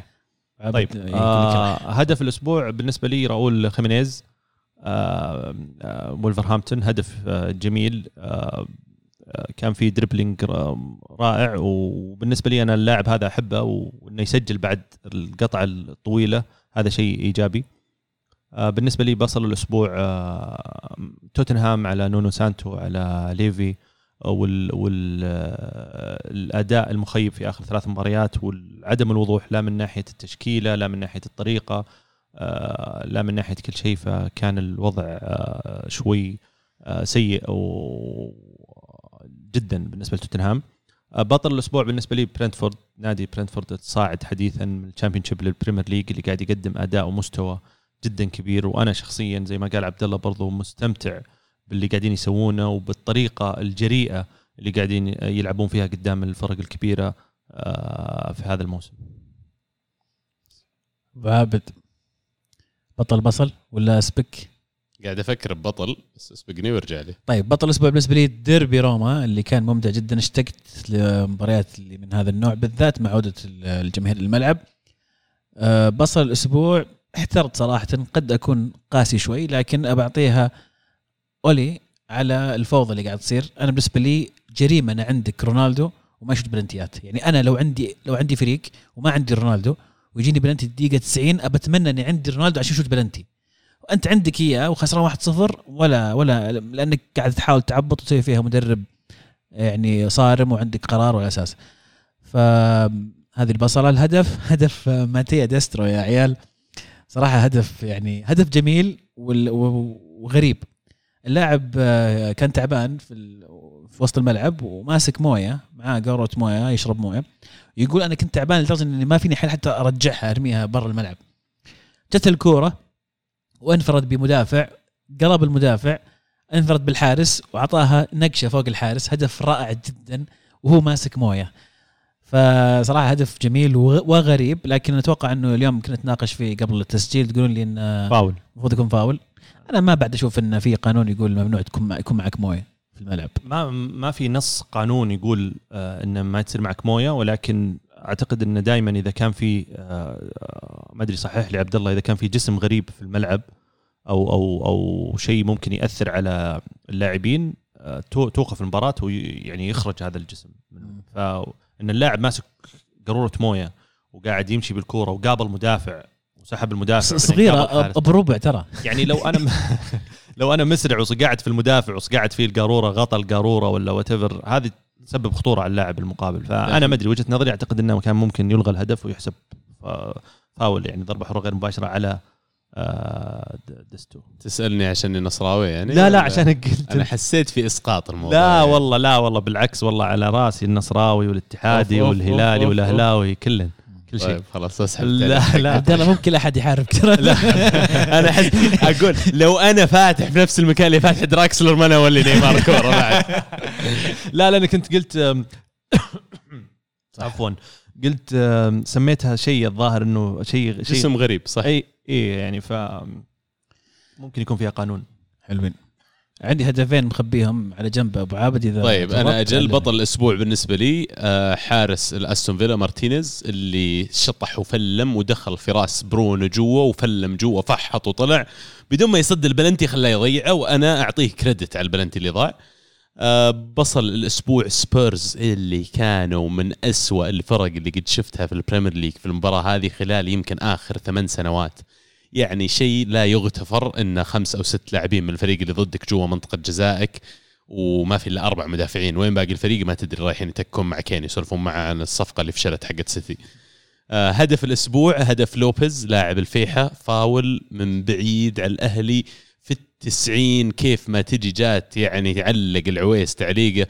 كل ما أرجع أشوفه في البداية أول ما شفت الفاول بعيد مرة فاول قلت وش العويس الزبال ذا وش ندخل عليه؟ أرجع أشوف الإعادة. يا ولد كنا صعب شوي انه يجيبها عرفت؟ أرجع اعيدها وين؟ في التسعين في التسعين ما له حل يعني جميل، والكورة جميل. ترى الكورة قوية قوية. مرة قوية يعني. لما يجيب لك إياها بالاعاده البطيئه تقول okay كان المفروض إنه يوصلها بس العبها بالسرعة العادية الفا- الفاول نفسه والشوتة. تستوعب إنه يعني وين والشاطح ذا يعني. لعيب لعيب وهدف جميل صراحة. آه هدفين بس أذكرهم هدف لوتارو مارتينيز من آه عرضية آه، باريلا اللي على الطاير مقصية آه وهدف كورني لاعب بيرنلي. أيضا هدف تقريبا نفس الطريقة لكن جاية من عند الركنية مرفوعة له. هدف كرتس جونز بعد جيد. إي حلو هدف كريستيان جونز. تسديدة. إيه والله في أهداف حلوة الأسبوع ذا طيب يعطيكم العافية جميعا. شكرا لكم شكرا يعطيكم العافية شباب. شباب لا تنسون تتابعونا. طبعا حلقاتنا كالعادة كل ثلاثاء وأيضا حلقات على اليوتيوب حلقات ال mention نسجلها بعد شوي. وتنزل إن شاء الله على يوتيوب يوم الخميس نقول الخميس عبد الله ها, ها خميس. إحنا مشكلة سيئين في ال schedule يعني نحاول بس مرات ما نستطيع. صحيح لكن استطعنا بس ما استطعنا لكن إن شاء الله الخميس تكون نازلة على اليوتيوب ترقبوها يا شباب. آه، أيضا لا تنسون تتابعونا على كل آه، شبكات التواصل الاجتماعي تويتر SoundCloud إنستغرام. إنستغرام عبد الله في شغل. أوه إنستغرام قاعدين نحط النتائج ونحط أشياء بتتابعونا حطوا like share الصور share أي شيء بالعكس آه كمان راح نبدأ إن شاء الله خلال الفترة الجاية بنحط أشياء تفاعلية معكم ودنا نسمع رأيكم. آه تكلمنا قبل شوي عن موضوع آه إيش اسمه حق السيتي؟ رقم ثمانية؟ رقم ثمانية؟ برناردو سيلفا فهل تفضل إنه يصير عندك لاعب ثمانية زي كذا طول الوقت ولا تفضل إن عندك لاعب يعطيك مباريات سبعة بس في مباريات أو يعطيك ستة وسبعة بس في مباريات يعطيك تسعة وعشرة؟ حلو أبغى أسمع رأيكم. حلو السؤال. آه طبعا لا تنسون آه تدخلون على جوجل بودكاست آبل بودكاست يوتيوب آه قيمونا أعطونا كومنتس آه أنتم كرموا إحنا نستاهل. وتابعونا كل ثلاثاء كالعادة. كانت الكرة معنا الحين الكرة معكم. تمام